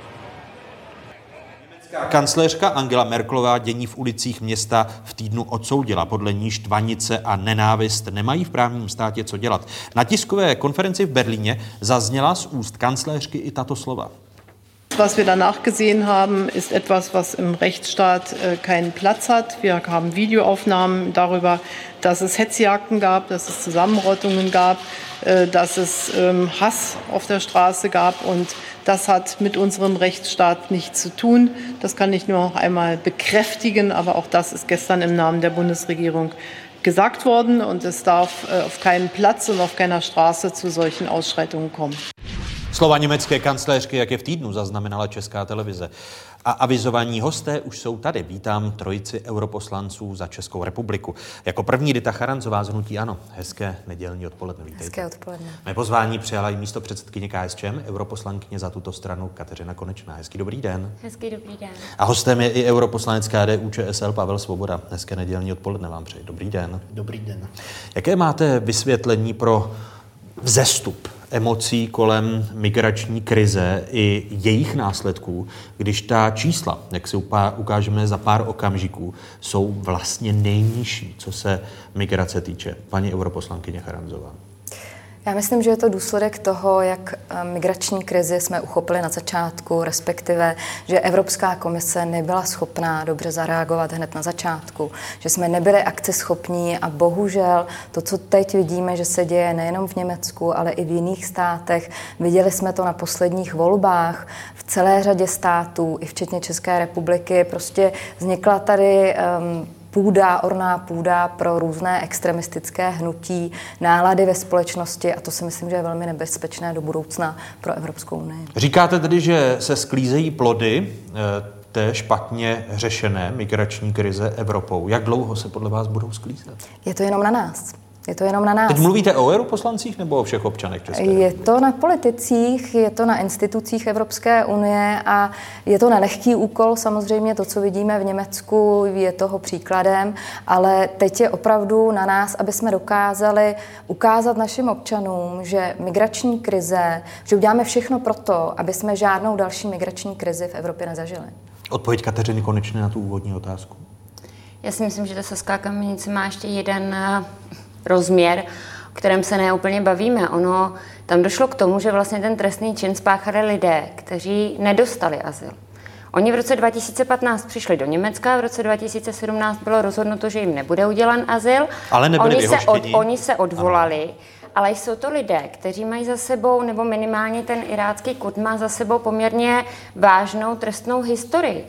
A ve chvíli, kdy my nejsme schopní v tuhle chvíli vlastně udělat ten jednoduchý krok, že když k nám někdo tedy tak moc chce, ale nechová se podle našich pravidel, dokonce má za sebou uh, drogovou minulost, má za sebou ublížení na zdraví a my nejsme schopni v ten daný okamžik prostě říct a dost. A toho člověka vrátit zpátky do země jeho původu, respektive s ním eh, prostě jednat jako s člověkem, který nerespektuje naše pravidla, tak se nedivme, že to způsobí to, co to způsobilo. A já bych se možná trošku zastala občanů eh, té Saské kamenice, protože ono jde o to, že když čtete ty rozhovory v těch německých médiích s těmi normálními lidmi, kteří tam žijí, tak oni jsou opravdu vyděšení. Oni se prostě bojí. A to, co dneska neslyší od těch politiků, je to, co říká Dita Charanzová, nějaké řešení nebo alespoň náznak řešení toho, co s tím dál, jakým způsobem k tomu budeme přistupovat. Protože přesně ve chvíli, kdy tomu člověku řeknete, že ten uh, uprchlík, který tam byl, tak už mezi tím stihl tři, čtyři trestné činy a on jim tam pořád žije, on měl volný přístup do toho města, vy tam vodíte děti do školy, tak to prostě bohužel vyvolává přesně tuhle reakci. A já samozřejmě odsuzuju násilí, ale tam nedemonstrují pouze uh, různé skupinky z celého Německa, tam opravdu demonstrují i občané toho města, kteří chtějí žít v bezpečí a to je věc, kterou by jim každý politik měl slíbit a zajistit. Jinými slovy, měla by si sáhnout do svědomí německá kancléřka Angela Merklová, když mluví o právním státě, protože se na příkladu Saské kamenice ukazuje, že nefunguje návratová politika. Přesně Německa. tak, ale nefunguje ani to, že ve chvíli, kdy jakoby my si přece musíme říct, že uh, ano, můžeme mít nějaké uh, různé emoce vůči uprchlíkům, ale ve chvíli, kdy uprchlíci tady přijdou a zcela vědomně s plnou vůlí dělají trestné činy na území Evropské unie, tak pak se dostáváme úplně za hranu toho, co bychom měli na evropském kontinentě tolerovat. Takže to je přesně i o tom, že a ty lidé to vidí, ti lidé to cítí, ti lidé vědí, že je to prostě špatně a pak do těch měst a prostě na ty ulice vycházejí. To je vše. Odpověď Pavla Svobody. Já naprosto souhlasím s tím, že jsme tady vystaveni novému fenoménu masové migraci. Ve světě je 65 milionů lidí na pochodu, na který jsme prostě nebyli připraveni. Je to problém kontinentálního rozměru a my jsme na něj kontinentálně eh, nebyli připraveni.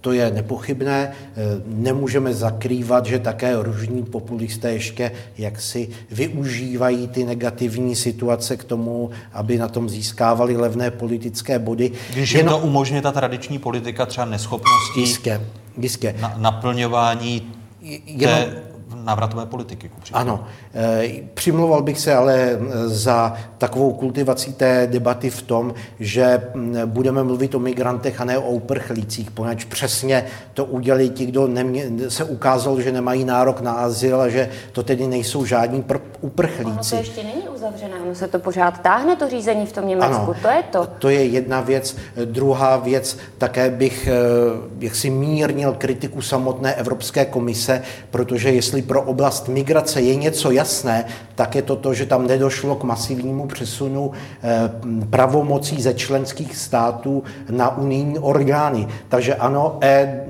EU 28 nezvládla migrační krizi, ale jsou to především členské státy, které bránili tomu spolupracovat na evropské úrovni. Proto jsme nebyli jako kontinent připraveni.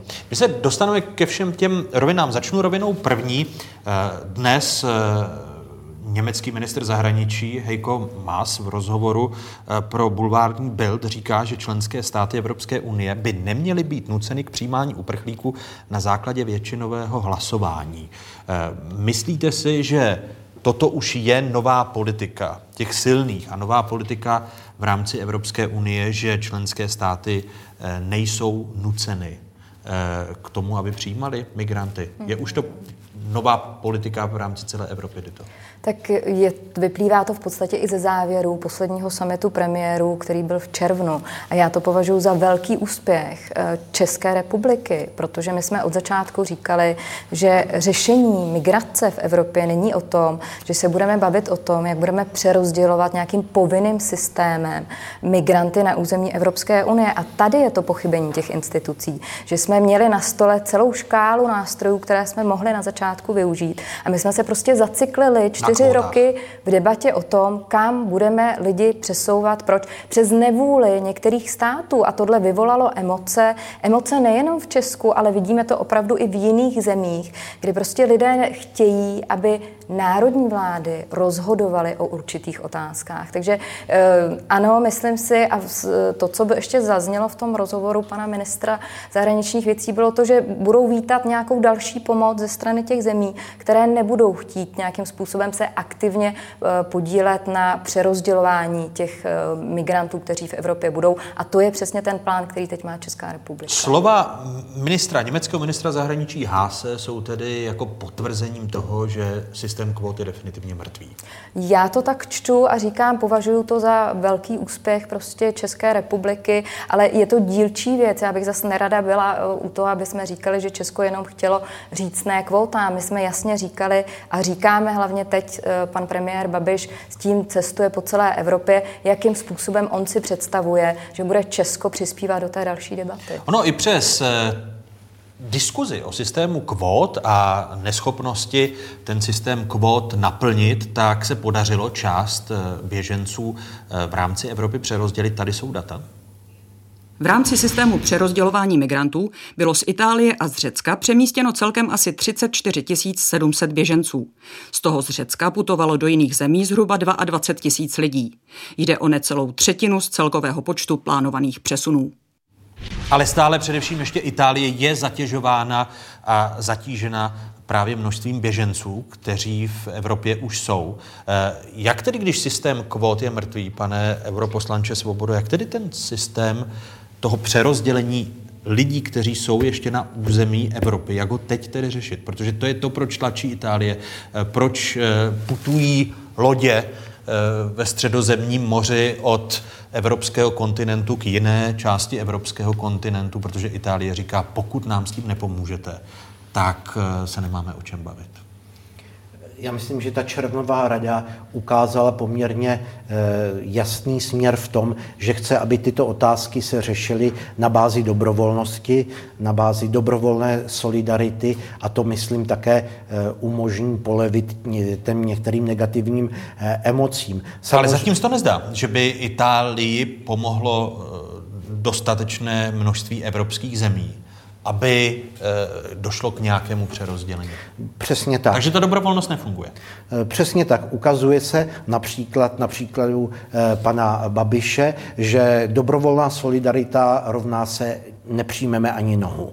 Jo? Takže eh, samozřejmě v tom případě eh, najednou se dostává nevůle jak Itálie, tak České republiky kohokoliv přijímat do, do kontrastu, do konfliktu, protože na rozdíl od České republiky Itálie má prostě e, značné problémy s tím, že tam lidé u jejich břehů přistávají. Nevrátí se tedy zase svým způsobem kvóty, když nebude fungovat to dobrovolné přerozdělení? Já doufám tedy, že kvóty skončily, že na tom už je celoevropská dohoda, ale samozřejmě ten problém sám zůstává neřešen a je, je jaksi ve vzduchu, pokud tedy se neukáže, že eh, některé členské státy jsou ochotny přijímat e, ty migranty a jiné členské státy, které je nechtějí, například Česká republika, jim budou finančně a jinými způsoby e, pomáhat. Vy tady narážíte a Pavel Svoboda jako europoslanec naráží i na slova Andreje Babiše, která pronesl po setkání s italským premiérem Giuseppem Contem. Kromě toho, že Babiš zopakoval, že Česká republika nepřijme ani jednoho migranta, tak k řešení migrace přispěl Andrej Babiš e, při své cestě v Itálii touto radou? Ta socha Jana Amose Komenského, kterou chceme darovat Itálii, je o tom, že on říkal, že řešení migrace není přesídlování národů, ale jejich vzdělávání a vzdělání. Jo? Takže pokud lidi v Africe budou vzdělaní, eh, ty jejich země budou fungovat, tak zůstanou doma a nebudou nikam chtít jít, nepůjdou do ty Evropy. Je to Charanzo a myslíte si, že věnování sochy Jana Amose Komenského může přispět k celoevropskému řešení migrace, jak tady naznačuje Andrej Babiš? Ale tak eh, poslouchejme, co pan premiér řekl. Pan premiér řekl, že je to o tom vzdělávání a to je přesně to, co Česká republika teď bude nabízet Evropě.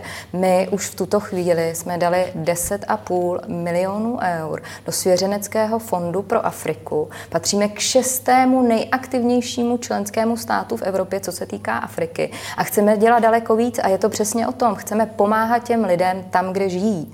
Chce Kdybych vám namítl, vzdělá... že, to, že to v některých ohledech není jenom o e, vzdělání, ale že to může být o válečných konfliktech v těch afrických zemích. A nedej Bůh, pokud přijde migrační vlna v souvislosti s nedostatkem vody na některých územích, tak můžete stokrát lidi vzdělávat, ale pokud nebudou co pít, tak můžeme nainstalovat e, do Itálie tisícoch Jana Amose Komenského. Ale netočme se na soše Jana Amose Komenského. Svěřenecký fond pro Afriku není o vzdělávání jenom. Svěřenecký fond pro Afriku je o tom, že tam chceme právě pomáhat v různých směrech, ať už je to infrastruktura, ať už je to e, i pomoc e, podnikům z Evropy, které by tam chtěly investovat, e, ať už je to prostě vytváření podnikatelského klimatu, co se týká misí, teď my jsme aktivní například v Mali. Česká republika prostě vnímá ten problém Afriky v místě a chceme proto dělat maximum. To znamená... Jak by, jak by se tedy měla vyřešit teď to množství běženců, kteří jsou na území Evropy? Je jimi zatížena Itálie, Španělsko a další státy. A dobrovolný princip nefunguje, protože existují některé země jako Česko, Maďarsko, eh, které řeknou ani noha na naše území. Vy jste trošku přeskočil, jo? Já to, co jsem říkala o Africe, je prevence. Ano. My se chceme prostě postarat o to, aby jsme udělali maximum pro to, že se migrační krize z roku 2015 nebude opakovat. A druhá to, co rovina? Se, druhá rovina je teda aktuální stav, který je teď v Evropě a tam prostě musíme změnit pravidla hry. Jo, není možné, aby v Itálii celé asilové řízení trvalo dva, čtyři roky. To znamená, ten člověk přijde do Itálie, dva roky čeká na to, jestli mu řekneme, jestli má nárok na mezinárodní ochranu, on se potom odvolá, další dva roky trvá odvolací řízení, mezi tím nám putuje tady sekundární pohyby po Evropě. Toto není možné. To znamená, pojďme si vzít lepší příklady, například z Holandska, kdy jsme schopni v řádu týdnu říci, tento člověk má nárok, tento člověk nemá nárok. Pak přijde samozřejmě B, co s tím člověkem, který nemá nárok. A tady se teď spustila jednání se zeměmi, kam musíme tyto osoby vracet. Readmise. Tedy Itálii se dá pomoci v rámci eh, toho dobrovolného přerozdělení nebo vyřešení eh, těch migrantů, te- kteří jsou na italském území tím, že eh, procesy, kdo může a má právo zůstat v Evropě a kdo nemá, že se zrychlí a tím se pomůže Italům. Musíme zrychlit tu, ten proces rozdělování migrantů na ty, kteří mají nárok na mezinárodní ochranu v Evropě a na ty, kteří nemají nárok. A ti, kteří nemají nárok, se musí vracet. Což je i další symbol, který musíme vyslat těm zemím. To znamená, ve chvíli, kdy vidíme, že Itálii se daří, já nevím, 20% lidí jenom navracet, tak co to je za vzkaz prostě pašerákům a těm lidem, kteří v tuto chvíli z toho mají biznes. My potřebujeme jasně tyto lidi vracet. Samozřejmě pro nás ta ideální cesta, o které teď se vede debata, je ta, aby ty lidi se na tu cestu vůbec nevydali. Aby jsme zřídili prostě nějaká centra, platformy v těch třetích zemích, s kterými teď jednáme. To znamená něco podobného, co máme v Turecku. Člověk, který tam přijde a bude vlastně vyselektován už v té třetí zemi, ne na území Evropské unie. Kateřino Konečná. Jsem moc ráda, že o tom teď Dita vlastně začala mluvit, protože teď první, ta první série vašich otázek byla o tom, co dělat. Ale my tady máme miliony lidí, u kterých ještě do dneška nevíme, kdo jsou, odkud jsou, proč tu jsou a zda mají nárok nebo nemají nárok žít v Evropské unii. A stejně tak do této chvíle, za ty tři roky jsme se nenaučili tu jednoduchou věc, že prostě nejenom, že kontrolujeme vnější hranici, ale že musíme vědět, kdo přichází, odkud přichází a zkoumat tu identitu a v případě, že nemá právo na to v té Evropě zůstat, tak ho vrátit. A vrátit ho přesně, jak říká Dita Charanzová. A tam já vidím velké selhání tedy celé Evropské unie i Evropské komise v tom, že my jsme naraz zjistili, že s řadou zemí nemáme ty readmisní dohody. A oni je s náma neúplně dobrovolně uzavírají. Ale pak se ptám, když máme svěřenecký fond pro Afriku a do těch zemí posíláme miliony eur, jak je možné, že tam nemáme v těchto smlouvách s těmi zeměmi přesně to, že prostě readmisní dohoda bude to, co budou respektovat ve chvíli, kdy z té Evropské unie ty prostředky budou chtít získat. Můžete to je tu prostě situaci fér. změnit vy jako europoslanci? Fair obchod. Eh, Tohle je samozřejmě readmisní dohody, jsou o vyjednávání ne nás jako europoslanců. Ale Tam tlakem tomu- vás jako europoslanců, My na aby to komise... můžeme tlačit. Ano. Z druhé strany tu máme ale potom státy, jako je například Sýrie. A řekněme si to teď tady otevřeně. Evropští eh, představitelé nám tady poslední měsíce tvrdí, že nemůžeme vracet lidi do Sýrie, protože to ještě není bezpečná země. 90% Sýrie dneska zpátky ovládá Asad. Můžu si o tom myslet cokoliv, ale je to tak. Chybí nám jedna jediná poslední provincie. A já se ptám, kdy někdo v té Evropě se konečně rozhodne, že zruší sankci vůči Sýrii, abychom tam ty lidi mohli vracet, protože řada Syřanů se chce vrátit domů. A kdy konečně někdo udělá to, že řekne ano, možná jsme se v naší politice ne, nebo že se nám ta politika neúplně povedla, ale pojďme to teď brát tou optikou, která tam reálně je. Protože prostě pokud si dál chceme hrát na to, že budeme říkat, kde máme pocit, že bychom chtěli, nechtěli, s kým se chceme bavit, nechceme, tak tenhle problém nikdy nevyřešíme. A vy byste označila za realistické zrušení sankcí vůči No Asadově pokud, režimu pokud se chceme bavit o tom, že ty uprchlíky chceme vracet, tak je musíme, musíme mít minimálně letecké spojení. Já jsem moc vděčná, že Česká republika jako jediná země v podstatě nehrála tu tu rovinu toho, že zruší ambasádu, nebude se bavit, že tam máme paní velvyslankyni Filipy. Konec konců my tam dneska zastáváme celou pozici Evropské unie. Ale my přece pokud chceme ten problém řešit, tak se nemůžeme bavit jenom tady od stolu o tom, co podepíšem, komu co pošlem nebo něco podobného, ale to je ta real politics. A to my jsme prostě trošku přestřelili. A ve chvíli, kdy tady máme stovky tisíc Syřanů, tak já se ptám, kdy někdo v Evropské unii konečně řekne, že tam opět začal být pořádek, možná s někým, s kým se nechceme bavit, ale že když se tam ti lidé chtějí vrátit, že na to mají mít nárok. Je reálné, že by v dohledné době mohlo dojít ke zrušení sankcí vůči Asadovu režimu, respektive, že by Sýrie byla prohlášena za bezpečnou zemi? Já tomu nevěřím, že to je nějaká krátkodobá záležitost. Asad je prostě masový vrah a je jasné, že lidé, kteří eh, prchají před Asadem, asi mají zatím málo důvodů pro to eh, se tam vrátit. Ale samozřejmě, pokud se někdo chce vrátit, tak má možnost již dnes. A já bych se dovolím ještě vrátil eh, k, mm, k těm repatriačním dohodám. Ony, ona ta dohoda vlastně existuje. Existuje velká dohoda se 78 rozvojovými zeměmi, takzvaná dohoda z Kotonu, která má nějaký článek 22, který právě říká, že, eh, že jaksi repatriace, readmise eh, jsou součástí této dohody. Eh, druhá věc je, že to nefunguje. Že jo? A v této souvislosti ehm, bych upozornil, že konečně tedy máme asi na stole nějaký realistický plán, který to všechno nějak pokryje.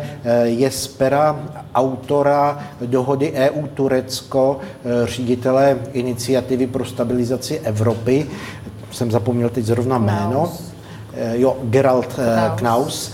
A eh, tam právě jsou všechny ty prvky popsány, včetně léku na nefungující repatriace, která má spočívat podle něho v tom, že dohoda s těmi státy, které by měly přijímat, bude na bázi cukru a byče že eh, k tomu cukru eh, prostě budou patřit třeba ta stipendia pro, pro studenty a k tomu byči, že bude patřit nejenom omezování třeba eh, rozvojové pomoci, ale například to, že by elity těchto států nedostávaly víza do Evropské unie. A proč se to nedaří tedy naplnit, tento plán, jestliže na papíře je? Chápu-li správně vaše slova, pane slova? Ale pan, pan ředitel Knaus už od někdy června června objíždí evropské vůdce a e, přesvědčuje je o tomto plánu a já věřím, že také ostatně ta rada červnová už byla trochu ovlivněna právě myšlenkami pana ředitele Knause. E, když se podíváme na e, fakta a data. Migrační vlna se přesunula z Řecka a Itálie k břehům Španělska. Podívejme se na nejnovější čísla úřadu OSN pro uprchlíky, tady jsou. Do Itálie dorazilo nejvíce uprchlíků v roce 2016, a to přes 180 tisíc. Od té doby jejich počet klesá. V loni šlo o 120 tisíc lidí a letos do konce měsíce srpna k italským břehům připlulo už jen zhruba 20 tisíc migrantů. Zatímco počet migrantů do Itálie i Řecka klesá, v případě Španělska naopak roste. V letech 2014 až 2016 tam po moři či po souši přišlo 11 až 16 tisíc lidí ročně. V loňském roce to bylo už více než 28 tisíc uprchlíků. Za prvních 8 měsíců letošního roku pak do Španělska proniklo už zhruba 33 tisíc běženců. Nejvíce lidí do Španělska dorazilo v červenci, téměř 10 tisíc. Přes 7 tisíc běženců pak úřad OSN pro uprchlíky evidoval v červnu a asi 5700 lidí překročilo nelegálně španělskou hranici během srpna. To jsou data, která máme k dispozici z úřadu Organizace spojených národů pro uprchlíky. Připomínám, že rakouské předsednictví a rakouský eh, premiér Kurz eh, tak má ambici nalézt celoevropské řešení problému nelegální migrace. Vy už jste mluvili všichni tři o tom červnovém summitu, respektive červnové radě. Myslíte si, že dojde k nalezení celoevropského řešení na tom summitu Evropské unie, který se uskuteční 19. a 20. října v Salzburgu, je to Charanzová? My se musíme pohnout z místa. Jo? Protože... A stane se to právě na tom zářivém summitu? V tuto chvíli tady probíhá celá řada diplomatických zákulisních jednání.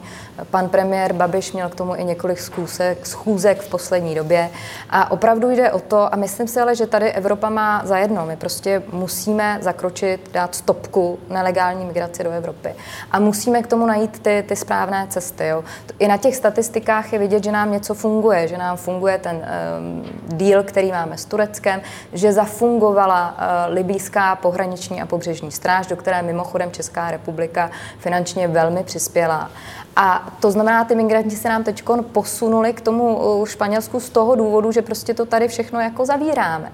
To znamená, tady je opravdu prostor pro to, aby jsme začali více jednat se zeměmi, jako je Maroko, jako je Tunis. Uh, to, co zmiňoval pan, pan kolega uh, Svoboda, a teď v září začínáme přejednávat dohody se zeměmi ACP, Afrika, Karibik, Pacifik. A tam je to přesně o tom. Oni po nás něco chtějí. Oni chtějí otevřít víc náš trh evropský, jejím jejím, jejím eh, zboží.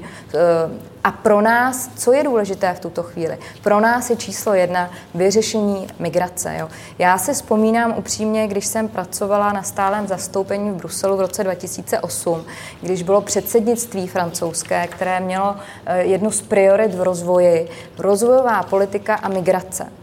Pro Česko v tehdy to nebyla absolutně žádná priorita. My jsme tomu vůbec nevěnovali pozornost. Ta doba se změnila a proto jsem ráda, že e, máme třeba rakouské předsednictví, které s námi teď v tuto chvíli sdílí stejné priority. A myslíte si, že se tedy podaří to celoevropské řešení najít na tom summitu, klíčovém summitu rakouského předsednictví, který se uskuteční v polovině září? Já jsem přesvědčená o tom, že se pohneme z místa. Je tady natolik silná politická vůle.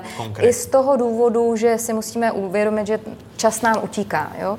Čas nám utíká i z toho důvodu, že prostě končí Evropská komise, končí Evropský parlament, a, ale celkově my jsme prostě, znovu se k tomu vracím, my jsme ztratili čtyři roky debatou o něčem, kdy jsme prostě tápali na jednom místě. Takže pro mě to klíčové, co je, je opravdu vyřešení uh, kontroly vnější hranice, to znamená otázka toho, co má do budoucna dělat Frontex, agentura, která v tuto chvíli uh, je podpůrnou vlastně při hlídání eh, naší vnější hranice, ale je to o tom, jak já říkám, já bych ani nechtěla, aby ty lodi nám prostě výjížděli, aby nedocházelo i k těm lidským tragédiím, kterým dochází a aby jsme vyslali těm pašerákům a těm, kteří z toho mají biznes, jasný signál, že Evropa není otevřená. Rakouské předsednictví a ten klíčový summit, Kateřino Konečná, co si od něj vyslibujete? Já se obávám, že vůbec nic kromě řady slov a možná popsaných papírů. Jste tedy skeptičtější? Já, já jsem skeptičtější, protože já už jsem to říkala po tom summitu, ze kterého jsme vlastně všichni byli nadšení, po tom červnovém a myslím, že jsme o tom jako v řadě debat i mluvili, že od toho očekáváme něco konkrétnějšího. Tak co se stalo za ty tři měsíce? Maroko, Tunisko, ostatní státy se nám nepodařilo jakkoliv přesvědčit o tom, aby tady ty centra vznikala v jejich, v jejich zemích se není v podstatě čemu divit. My na ně netlačíme způsobem, o kterém tady třeba mluvil i kolega Svoboda, něco za něco, výměný obchod barter, takže vy po nás a oni po nás chtějí, potřebují, my dáváme, ale prostě neumíme se takto postavit. Z jedné strany, z druhé strany se nepodařilo jakkoliv v řadě zemí urychlit ani to asilové řízení, přestože Italové mají uh, spoustu silných slov, tak já jsem si nevšimla, že by dělali nějaké konkrétní zákonné opatření v tom, aby tyto věci začaly řešit daleko silněji, daleko lépe. Uh, do toho se samozřejmě dostáváme Eh, ve vyjednávání řady dalších dot, které jsou na strašně dlouhou dobu. Já, já nechci říkat, že se neděje vůbec nic, ale neočekávám nic velkého, protože si myslím, že se nic nestane, kromě toho, že možná snad konečně už nejenom minister zahraničí Německa, ale všichni řeknou, fajn, tak o těch kvotách se konečně přestaňme bavit a pojďme tedy řešit něco dál.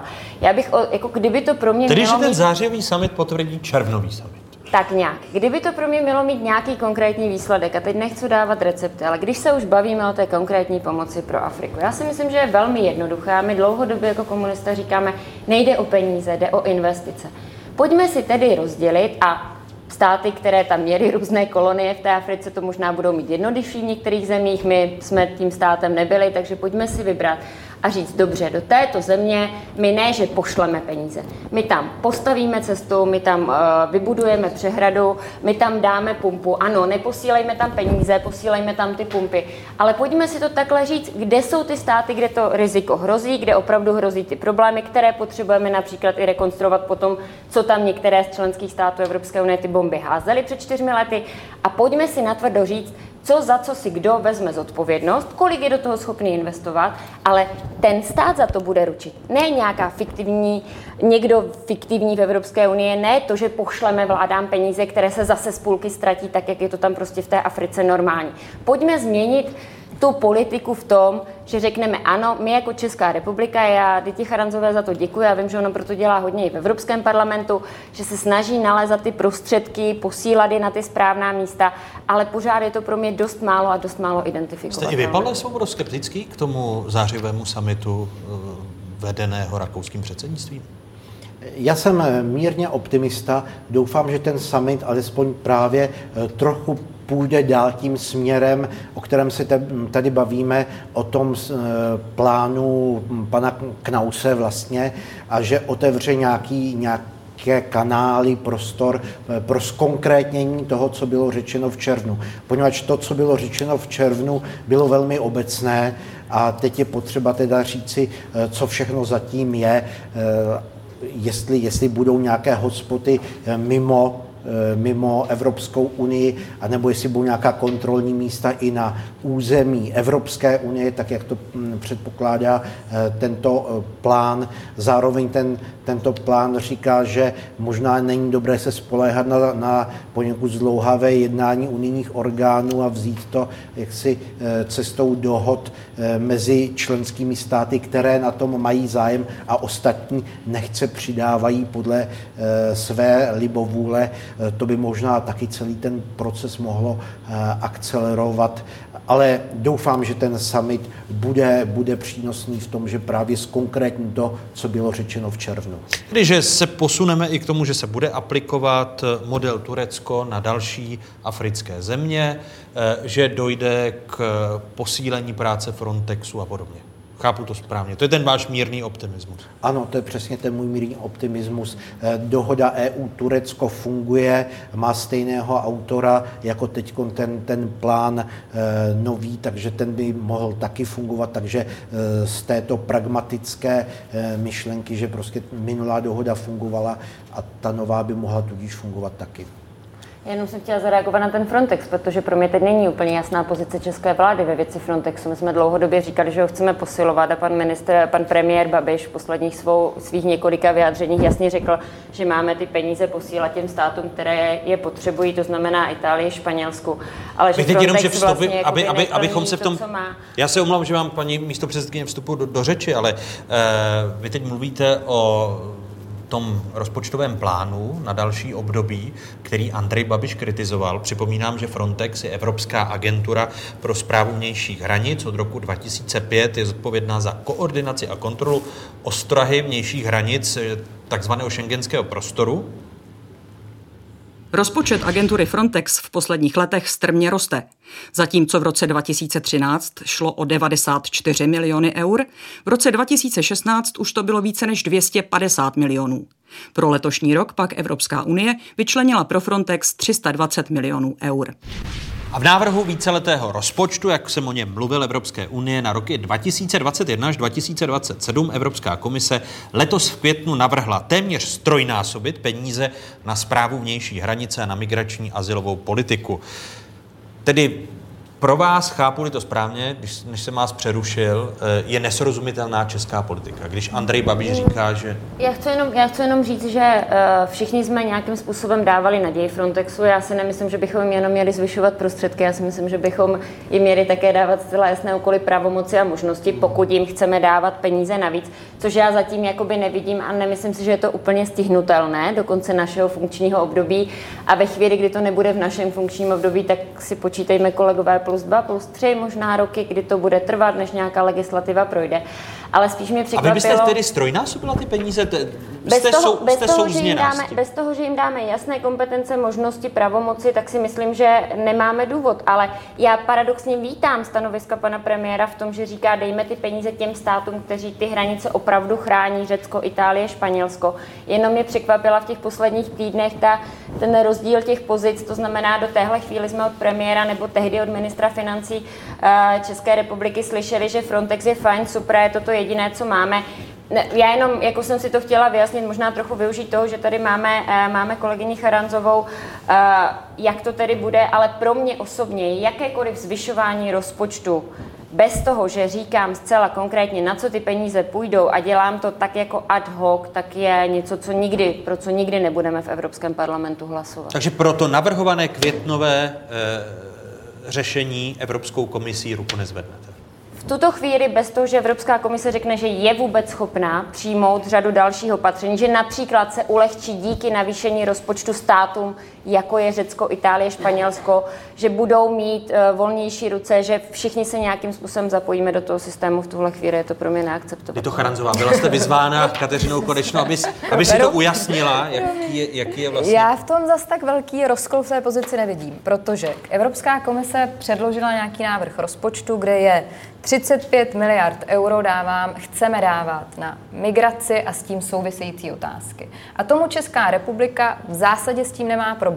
To je ale jeden přesně, bilion korun českých. A přesně, ale ten... Um, Jeden de řekla- facto státní rozpočet České republiky. tak. tak. A ďábel se skrývá v detailu. Takže Frontex ano, ale pojďme si říct, co má přesně dělat. Proto i třeba pan Babiš měl schůzku, kterou měl v Itálii, aby zjistil, jak právě země typu Itálie je spokojená s prací z Frontexu a co by od Frontexu Itálie potřebovala. Frontex tuto chvíli má vykonávat podpůrnou roli. Podpůrnou. To znamená, pomáhám, když jsem potřeba. Ve třetích zemích. Návraty. Eh, Tam, kam sklouzává ta debata trochu, a to byla ta reakce pana premiéra, je, pojďme z toho třeba udělat nějakou větší agenturu. Pojďme z toho udělat úřad, který vlastně najednou bude mít větší možná pravomoc než ten členský stát. A prostě ani nám, Čechům, by se nelíbilo, kdyby na Ruzini stál nějaký úředník prostě s evropským drezem a ten za nás prostě vlastně nám říkal, co my máme dělat. Takže je to velmi citlivá debata a já to vnímám tak, že ano, Česko říká, dávajme více peněz na migraci a s tím související otázky, ale pojďme se zeptat těch zemí, které jsou teď nejvíc zavalený, kde oni očekávají, že, že se jim pomůže. A pak se Česko do toho zapojí. Máme tam experty, No vysíláme nezapojí té se v tom, že někoho si tak dál. dobrovolně vezme, protože Itálie trvá a to se vracíme zase na začátek jasně, té debaty. Jo, ale eh, po- já tady od roku 2015 Česká republika dala 2,1 miliard korun na řešení migrace a souvisejících otázek. Myslíte si, že když bychom do Česka vzali dvě, tři nějaké rodiny, že tím zásadně vyřešíme migrační situaci v Evropě? To je symbolika. Je to symbolika v tuto chvíli. Česko řeklo, budeme pomáhat, snažíme udělat nějaký vějíř naší nabídky toho, čím chceme pomáhat z hlediska řešení aktuální situace, prevence, Afrika, hranice a tak dál. Ale prostě v tuto chvíli Česká republika prostě není připravena přijímat migranty, kteří k nám Bůh ví, jak dopluli do Itálie, do Španělska. Ale teď jedna věc, která je klíčová. Tak na straně jedné, aby eh, dávalo smysl zvýšení peněz pro Frontex, tak musí přijít to B a šéf Frontexu eh, Legery eh, vyzývá unijní státy, aby, a teď cituji, harmonizovali své předpisy a postupy týkající se vyhošťování tak, aby příslušné rozhodnutí úřadu jednoho státu mohly pak vykonat úřady i ve všech ostatních zemích. A zase se dostáváme do toho bludného kruhu. Bude tady snaha všech států Evropské unie koordinovat třeba vyhošťovací politiku nebo návratovou politiku, o což prosí šéf Frontexu, protože bez širších pravomocí to pak nedává smysl. A teď národní státy řeknou, no ale my nechceme celoevropské řešení, my to budeme dělat po svém, protože nás nezajímá, jak to budou dělat ostatní. Je tady eh, racionální a reálné především aby došlo k naplnění eh, požadavku šéfa Frontexu? Tohle je prostě nějaký možná ideální stav, který já si nemyslím, že v krátkodobém horizontu je proveditelný. To, co Takže je nebudou daleko harmonizovány snažší, to, co si myslím, že je daleko snažší, což mimochodem je tedy návrh pa, pana Knauze, je o tom, že třeba na začátku toho asilového procesu bude s tím žadatelem o azyl, tím migrantem, od začátku třeba právník. Tím se všechno zlehčí, protože v tuto chvíli ten člověk to dává sám, vrací se to od soudu, že ta žádost není dokonalá, pak je odvolací řízení. Takže pokud bychom třeba teď se snažili zrychlit ten proces, tak je pro mě daleko snažší cesta je ta, že u těch migrantů od začátku bude fungovat nějaký podpůrný právní servis, který jim pomůže v tom, že celá ta procedura se zlehčí, zjednoduší a hlavně zkrátí zkrátí. To znamená, stejně jako v Holandsku budeme v celé Evropě, včetně Itálie a Řecka, v řádu týdnů vědět, jestli ten člověk má nárok na azyl nebo nemá. Pavle Svoboda. Především, pokud je o ten rozpočet, je to krok správným směrem, protože my musíme dát peníze tím směrem, kde máme svoje priority. My všichni se shodujeme na tom, že bezpečnost je prioritou celé Evropské unie, ale když se podíváte na rozpočet, tak zjistíte, že prioritou je zemědělská politika. Takže... To znamená, vy pro něj budete hlasovat? Pro... Ano, je důležité... A co námitka Kateřiny Konečné, že říká, že když se jenom budou přidávat peníze a nebudou se řešit další okolnosti? No ne, to, to je právě to, že e, řešení bezpečnosti a migrace to není jenom otázka Frontexu. Právě třeba e, financování těch vyloďovacích center zamýšlených a tak dále a tak dále. To jsou všechno věci, které vyžadují e, velké prostředky a je proto dobře, že v tom rozpočtu na to e, alokovány, alokovány jsou. Velmi zajímavá je otázka paní kolegyně Charanzové, jestli tím, že přijmeme eh, nějakou rodinku, vyřešíme migrační krizi. No rozhodně nevyřešíme. Ale rozhodně by se nám taky nic nestalo, kdybychom třeba opuštěné děti v utečeneckých táborech, kdybychom jich sem prostě pár vzali, pač jsou ty nejslabší a nehrozí od nich žádné bezpečnostní riziko. Nevyřešili bychom tím e, migrační krizi, ale vyřešili bychom tím reputaci České republiky v očích mnoha, e, mnoha států. E, nemohli by nám říkat, že jsme prostě v této oblasti, oblasti nesolidární. Myslím, že by to bylo velmi pěkné a užitečné gesto. Já si, já si nemyslím, že jako v tuto chvíli Česká republika má nějakou špatnou reputaci. Já naopak vidím, a zaznělo to tady hned na začátku, že uh, německý ministr zahraničních věcí dává za pravdu české pozici, že nebudou povinné kvóty, dává za pravdu našemu scénáři, že je potřeba pomáhat v Africe, že je potřeba finančně pomáhat. Um, samozřejmě to, co vy říkáte, já to lidsky chápu, lidsky to chápu, ale myslím si, že v tuhle chvíli je to prostě cesta, kterou se vydala vláda, je prostě o symbolice. O symbolice toho, že si myslíme, že v tuto chvíli, kdyby další země, které doteďka říkali, že přijímat nebudou, eh, začaly přijímat nějakým způsobem, tak vlastně vysíláme ten opačný signál, který bychom chtěli teď vyslat. Pro mě je teď důležité říci, že Evropa bude navracet, že Evropa bude rychle posílat, že se nám povede opravdu ta návratová politika. Tohle jsou ty signály, které, by, které já bych chtěla, aby Evropa v tuto chvíli vysílala. A proto jste mírnou optimistkou eh, s nadcházejícím zářivým summitem Evropské unie v Salzburgu. Vám zhruba za půl roku eh, skončí mandát eh, poslanců Evropského parlamentu, protože na jaře příštího roku volíme nový Evropský parlament a vrázky na čele dělá evropským politikům i otázka Brexitu. Eh, otázkou je, jestli vyhraje takzvaný tvrdý nebo měkký Brexit. Britská premiérka Theresa Mayová tento týden zopakovala svůj názor, že žádná dohoda eh, s Evropskou unii bude lepší než špatná dohoda. Brexit bez dohody nevyloučil ani německý minister zahraničí už zmiňovaný eh, Heiko Maas.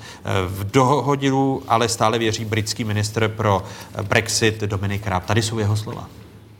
I'm confident that a deal is within our sights. We're bringing ambition, pragmatism, energy, and if, and I expect it will be, and if it is matched, we get a deal. Slova britského ministra pro Brexit Dominika Rába. Uzavíráte sásky, jestli Brexit bude tvrdý nebo měkký, to Charanzová? Já jsem uzavřela sásku, jestli k Brexitu dojde. tu jsem prohrála. Tak už od té doby žádné další neuzavíráte. Eh, je, je to složité, jo. Já si myslím, že pod, jako kdybych si měla vsadit, já myslím, že je to 50 na 50 v tuhle chvíli, jo. Já jsem eh, v červnu měla ve své kanceláři, protože se věnuju vnitřnímu trhu především, eh, velkou nadnárodní společnost, která sídlejí v Německu a tam mi říkala, my už pracujeme jenom s jedinou variantou a to je, že nebude žádný výsledek, že nebude žádný, že nebude dohoda. To znamená, firmy se nám Tedy, v tuhle že, ne, chvíli... promiňte, že nedojde k opuštění... Ne, ne, ne, že dojde, Že že, bude se tvrdý Brexit. Tvrdý be- Brexit, pardon. A to, tohle prostě je pro mě signál toho, že opravdu je velká nejistota v těch jednáních a opravdu v tuhle chvíli nevíme, nevíme, jak to dopadne. Jo, a Česká republika a naše firmy bohužel se na tuto variantu musí začít připravovat také, protože Británie je pro nás čtvrtý nejdůležitější vývozní trh a eh, ten tvrdý Brexit by nás sak sakramensky mrzal. No my jsme se zatím nepřipravovali na tvrdý Brexit. To znamená, že co nejrychleji by Česká republika měla začít počítat podle vás jako europoslankyně Musíme s to mít- tvrdým Brexitem. Ne, já nechci tady dělat katastrofické scénáře. Na začátku jsem řekla, že je to 50 na 50, ale myslím si, že je to varianta, na kterou se prostě musíme připravit. Kateřino, Já jenom my říkáme tvrdý Brexit, ale to není tvrdý Brexit. My se dneska bavíme o dvou variantách. Tvrdý Brexit, anebo žádná dohoda. A ta žádná dohoda, to je ještě jako úplně jiný level. To nejsou žádné dohody o clech a obchodu, to už není nic a to není ani přechodné období, se kterýma tak trochu všichni v podstatě počítáme, že nastane. To znamená, ve chvíli, kdy nebude nic 29. března hodinu po půl, před půlnocí, tudíž 30. března 00 u nás, tak se dostáváme ale do úplně fatální situace. Takže já bych... Máme se na tuto variantu připravovat? A teď chci říct, a teď chci říct, no ona, pak je ta dohoda toho tvrdého Brexitu s nějakýma dohodama o clech a hlavně s tím dvouletým přechodným obdobím, které by tak nějak to mohlo vyčistit. Ale to je to, co já říkám už několik týdnů, že si myslím, že chápu, že česká vláda má dneska jiné starosti, eh, český minister zahraničních věcí má asi ještě úplně jiné starosti. Myslíte ale- českého ministra vnitra? Eh, tak nějak, A ale z druhé věcí. strany já bych očekávala, že přesně proto, že je to za půl roku a přesně proto, že vidíme, že Francie se na to chystá, Holandsko se na to chystá, to není o tom opustme to, že budeme vyjednávat bez EU, ale alespoň si dejme dohromady, co to bude, která z těch variant znamenat a co budou muset být nějaké ty nejrychlejší opatření ve chvíli, kdyby k ní opravdu mělo dojít. Když to je o českých občanech, o českých obchodnicích, my budeme pátou nejpostiženější zemí. To je dneska realita mezinárodních agentur, které nám to předeslali. Myslím, že kdybychom se zeptali automobilového průmyslu, že by nám rychle vysvětlili, co to bude znamenat. A my jako Česká republika půl roku předtím vůbec netušíme, co bude. V té Francii a v tom Holandsku už ty úředníky dokonce nabírají na to, aby byli schopni nějak pokrýt například žádosti o pasy a podobné věci. Ale my jako Češi v tomhle, já považuji, já chápu, že bylo léto, že máme vládu s důvěrou krátce, ale tohle by mělo být spíš o koncepční práci těch úředníků. Z toho snad ani neviním tu Tady bude vládu. KSČM jako strana, teď se vás Mhm. ptám jako místo předsedkyně KSČM, tlačit vládu, které jste dali důvěru, aby se začala připravovat ne na tvrdý Brexit, ale vlastně na odchod Británie bez dohod. Ne, my budeme tlačit vládu k tomu, aby v souvislosti s tím, co dneska víme, a všichni víme, kde ty jednání jsou, a všichni se asi shodneme, že sice 80% fajn, ale že bude velký problém dojednat těch 20, minimálně severoirskou hranici. Tak aby nám nachystala varianty toho, co se může stát 29. března hodinu před půlnocí. Co to bude znamenat pro české občany a co to bude znamenat pro český průmysl. Ne, aby začala vyjednávat s Velkou Británií, ale aby jsme na to byli připraveni a ve chvíli, kdy to nastane, tak jsme na to nekoukali, jako že jejda, ono se to objevilo po dvou letech, super, tak si pojďme říct, co dál. Ne, tak, tak fakt už ne. Jako. Ale svoboda. Ale já myslím, že to dopadne tak jako vždycky. že to bude ta nejpravděpod... nejpravděpodobnější ta varianta. Budeme koukat, "Ej, hele, oni se nedohodli a je to... Tak ano, to je ta typická česká cesta, že jo. A- ale, ale naštěstí tedy jak na britské straně, tak i ze strany Evropské komise uh, už delší dobu vycházejí desítky technických pokynů, co by uh, jaksi 29. březen uh, 2019 bez dohody znamenal konkrétně, uh, takže nějaké základy zpracované jsou a jde o to, aby česká vláda to dokázala promítnout do, do českých poměrů, ale není to úplně terra incognita, prostě nepopsaná země. A je to, je, to, je to teď ta nejpravděpodobnější varianta, nebo je to jen součást Ne. strategie a, a, a vyjednávání? Já myslím, že jsou to spíše z britské strany zejména eh, nátlakové metody na, na jednání, ale včera byla eh, tisková konference mezi Barnierem, eh, hlavním vyjednavačem Evropské unie, a ministrem Rábem a tam řekli, že dohoda už je na dosah a mají za to, že prostě v říjnu na samitu bude předložena. Takže ano, připravujme se, ale doufejme tedy, že tato ta slova ze včerejška mají váhu. Když bych vás tedy měl mučit, abyste se k něčemu přiklonil. Měkký Brexit, tvrdý Brexit, nebo úplně odchod Británie bez jakýchkoliv dohod, tak byste volil variantu Kdybych si měl vsadit kalhoty. Na ty tři varianty, tak na kterou? Motýle. ne, kalhoty jsou lepší. Kdybych si měl vsadit, tak bych asi řekl, že sázím na to, že dohoda bude. Vy jste kroutili hlavou?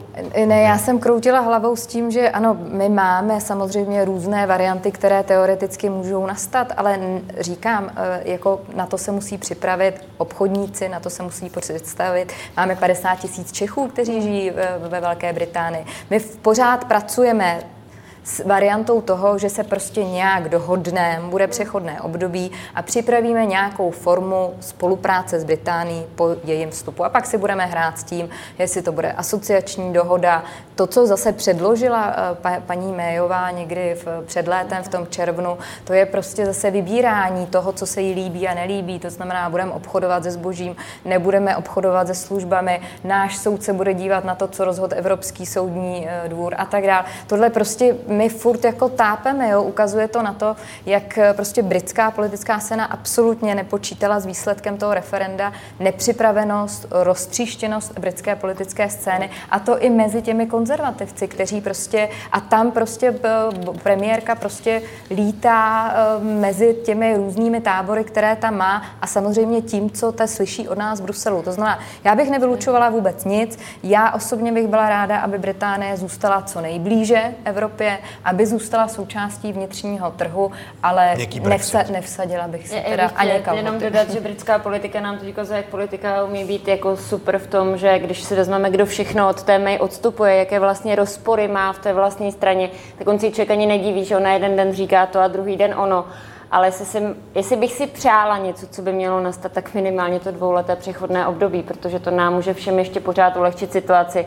A možná si za ty následující dva roky uvědomíme, že jsme promarnili ty současné dva roky. Takže kež by to tak bylo, ale nicméně jako v tuhle chvíli může nastat i no deal, což znamená jako totální zavření, což znamená obrovský problém na severoirské a irské hranici, bezpečnostní problém a na to bychom si taky měli říct, co s tím budeme dělat, kdyby. Je lepší být připraven, než překvapen. Jaká, jaká bude ta česká příprava? Myslíte si, že vláda, bavíte se o tom s premiérem Babišem, že by měla právě zlepšit přípravu na, ty, na tu variantu no deal, jak hezky česky říká Kateřina Konečná? Ale t- ta příprava samozřejmě funguje. Pan premiér se eh, s paní Mejovou dokonce v létě setkal. To znamená, setkal se i zároveň eh, s průmyslem, kterého to nejvíc trápí od automobilového průmyslu a tak dále. Takže on tu situaci vnímá, ví, že je pro nás klíčová a, a ty varianty různé jsou rozpracovány. Ptáte-li se mě, jak teď vypadá příprava na no deal, nevím, ale vím, že tato záležitost je v hledáčku premiéra, že je to Skeptická důležitá Ka- věc. Ne, Kateřina my naštěstí nejsme vládní strana, takže je možné, že nám něco uniklo. Já nechci nikoho obvinovat, takže... Vy jste ale jim jenom dali- ty- vy jste jim jenom my dali důvěru, My si o ty říct. dokumenty každopádně určitě požádáme, pokud nějaké tedy existují, jakože já jsem zatím o nich neslyšela, ale opravdu to není v mých rukou a já za to nenesu zodpovědnost. Eh, Děkuji eh, trojici europoslanců, respektive dvě europoslankyně Rita Charanzová z Hnutí Ano, Kateřina Konečná z KSČ. Děkuji vám, Děkujeme za- dámy. za A děkuji i Pavlu Svobodovi z KDU ČSL, třetímu europoslanci, který byl dnes hostem otázek. Děkuji. I já děkuji za Vám pozvání. divákům děkuji, že jste se dívali. Připomínám internetové stránky České televize, kde jsou otázky přítomny, stejně jako na sociálních sítích, na Twitteru, na Facebooku. A e, novinka také to, že si můžete záznam otázek poslechnout ve zvukové podobě jako podcast na webu 24 nebo na platformách SoundCloud nebo iTunes. Hezký zbytek neděle, pokud možno ve společnosti z Pravodajské 24.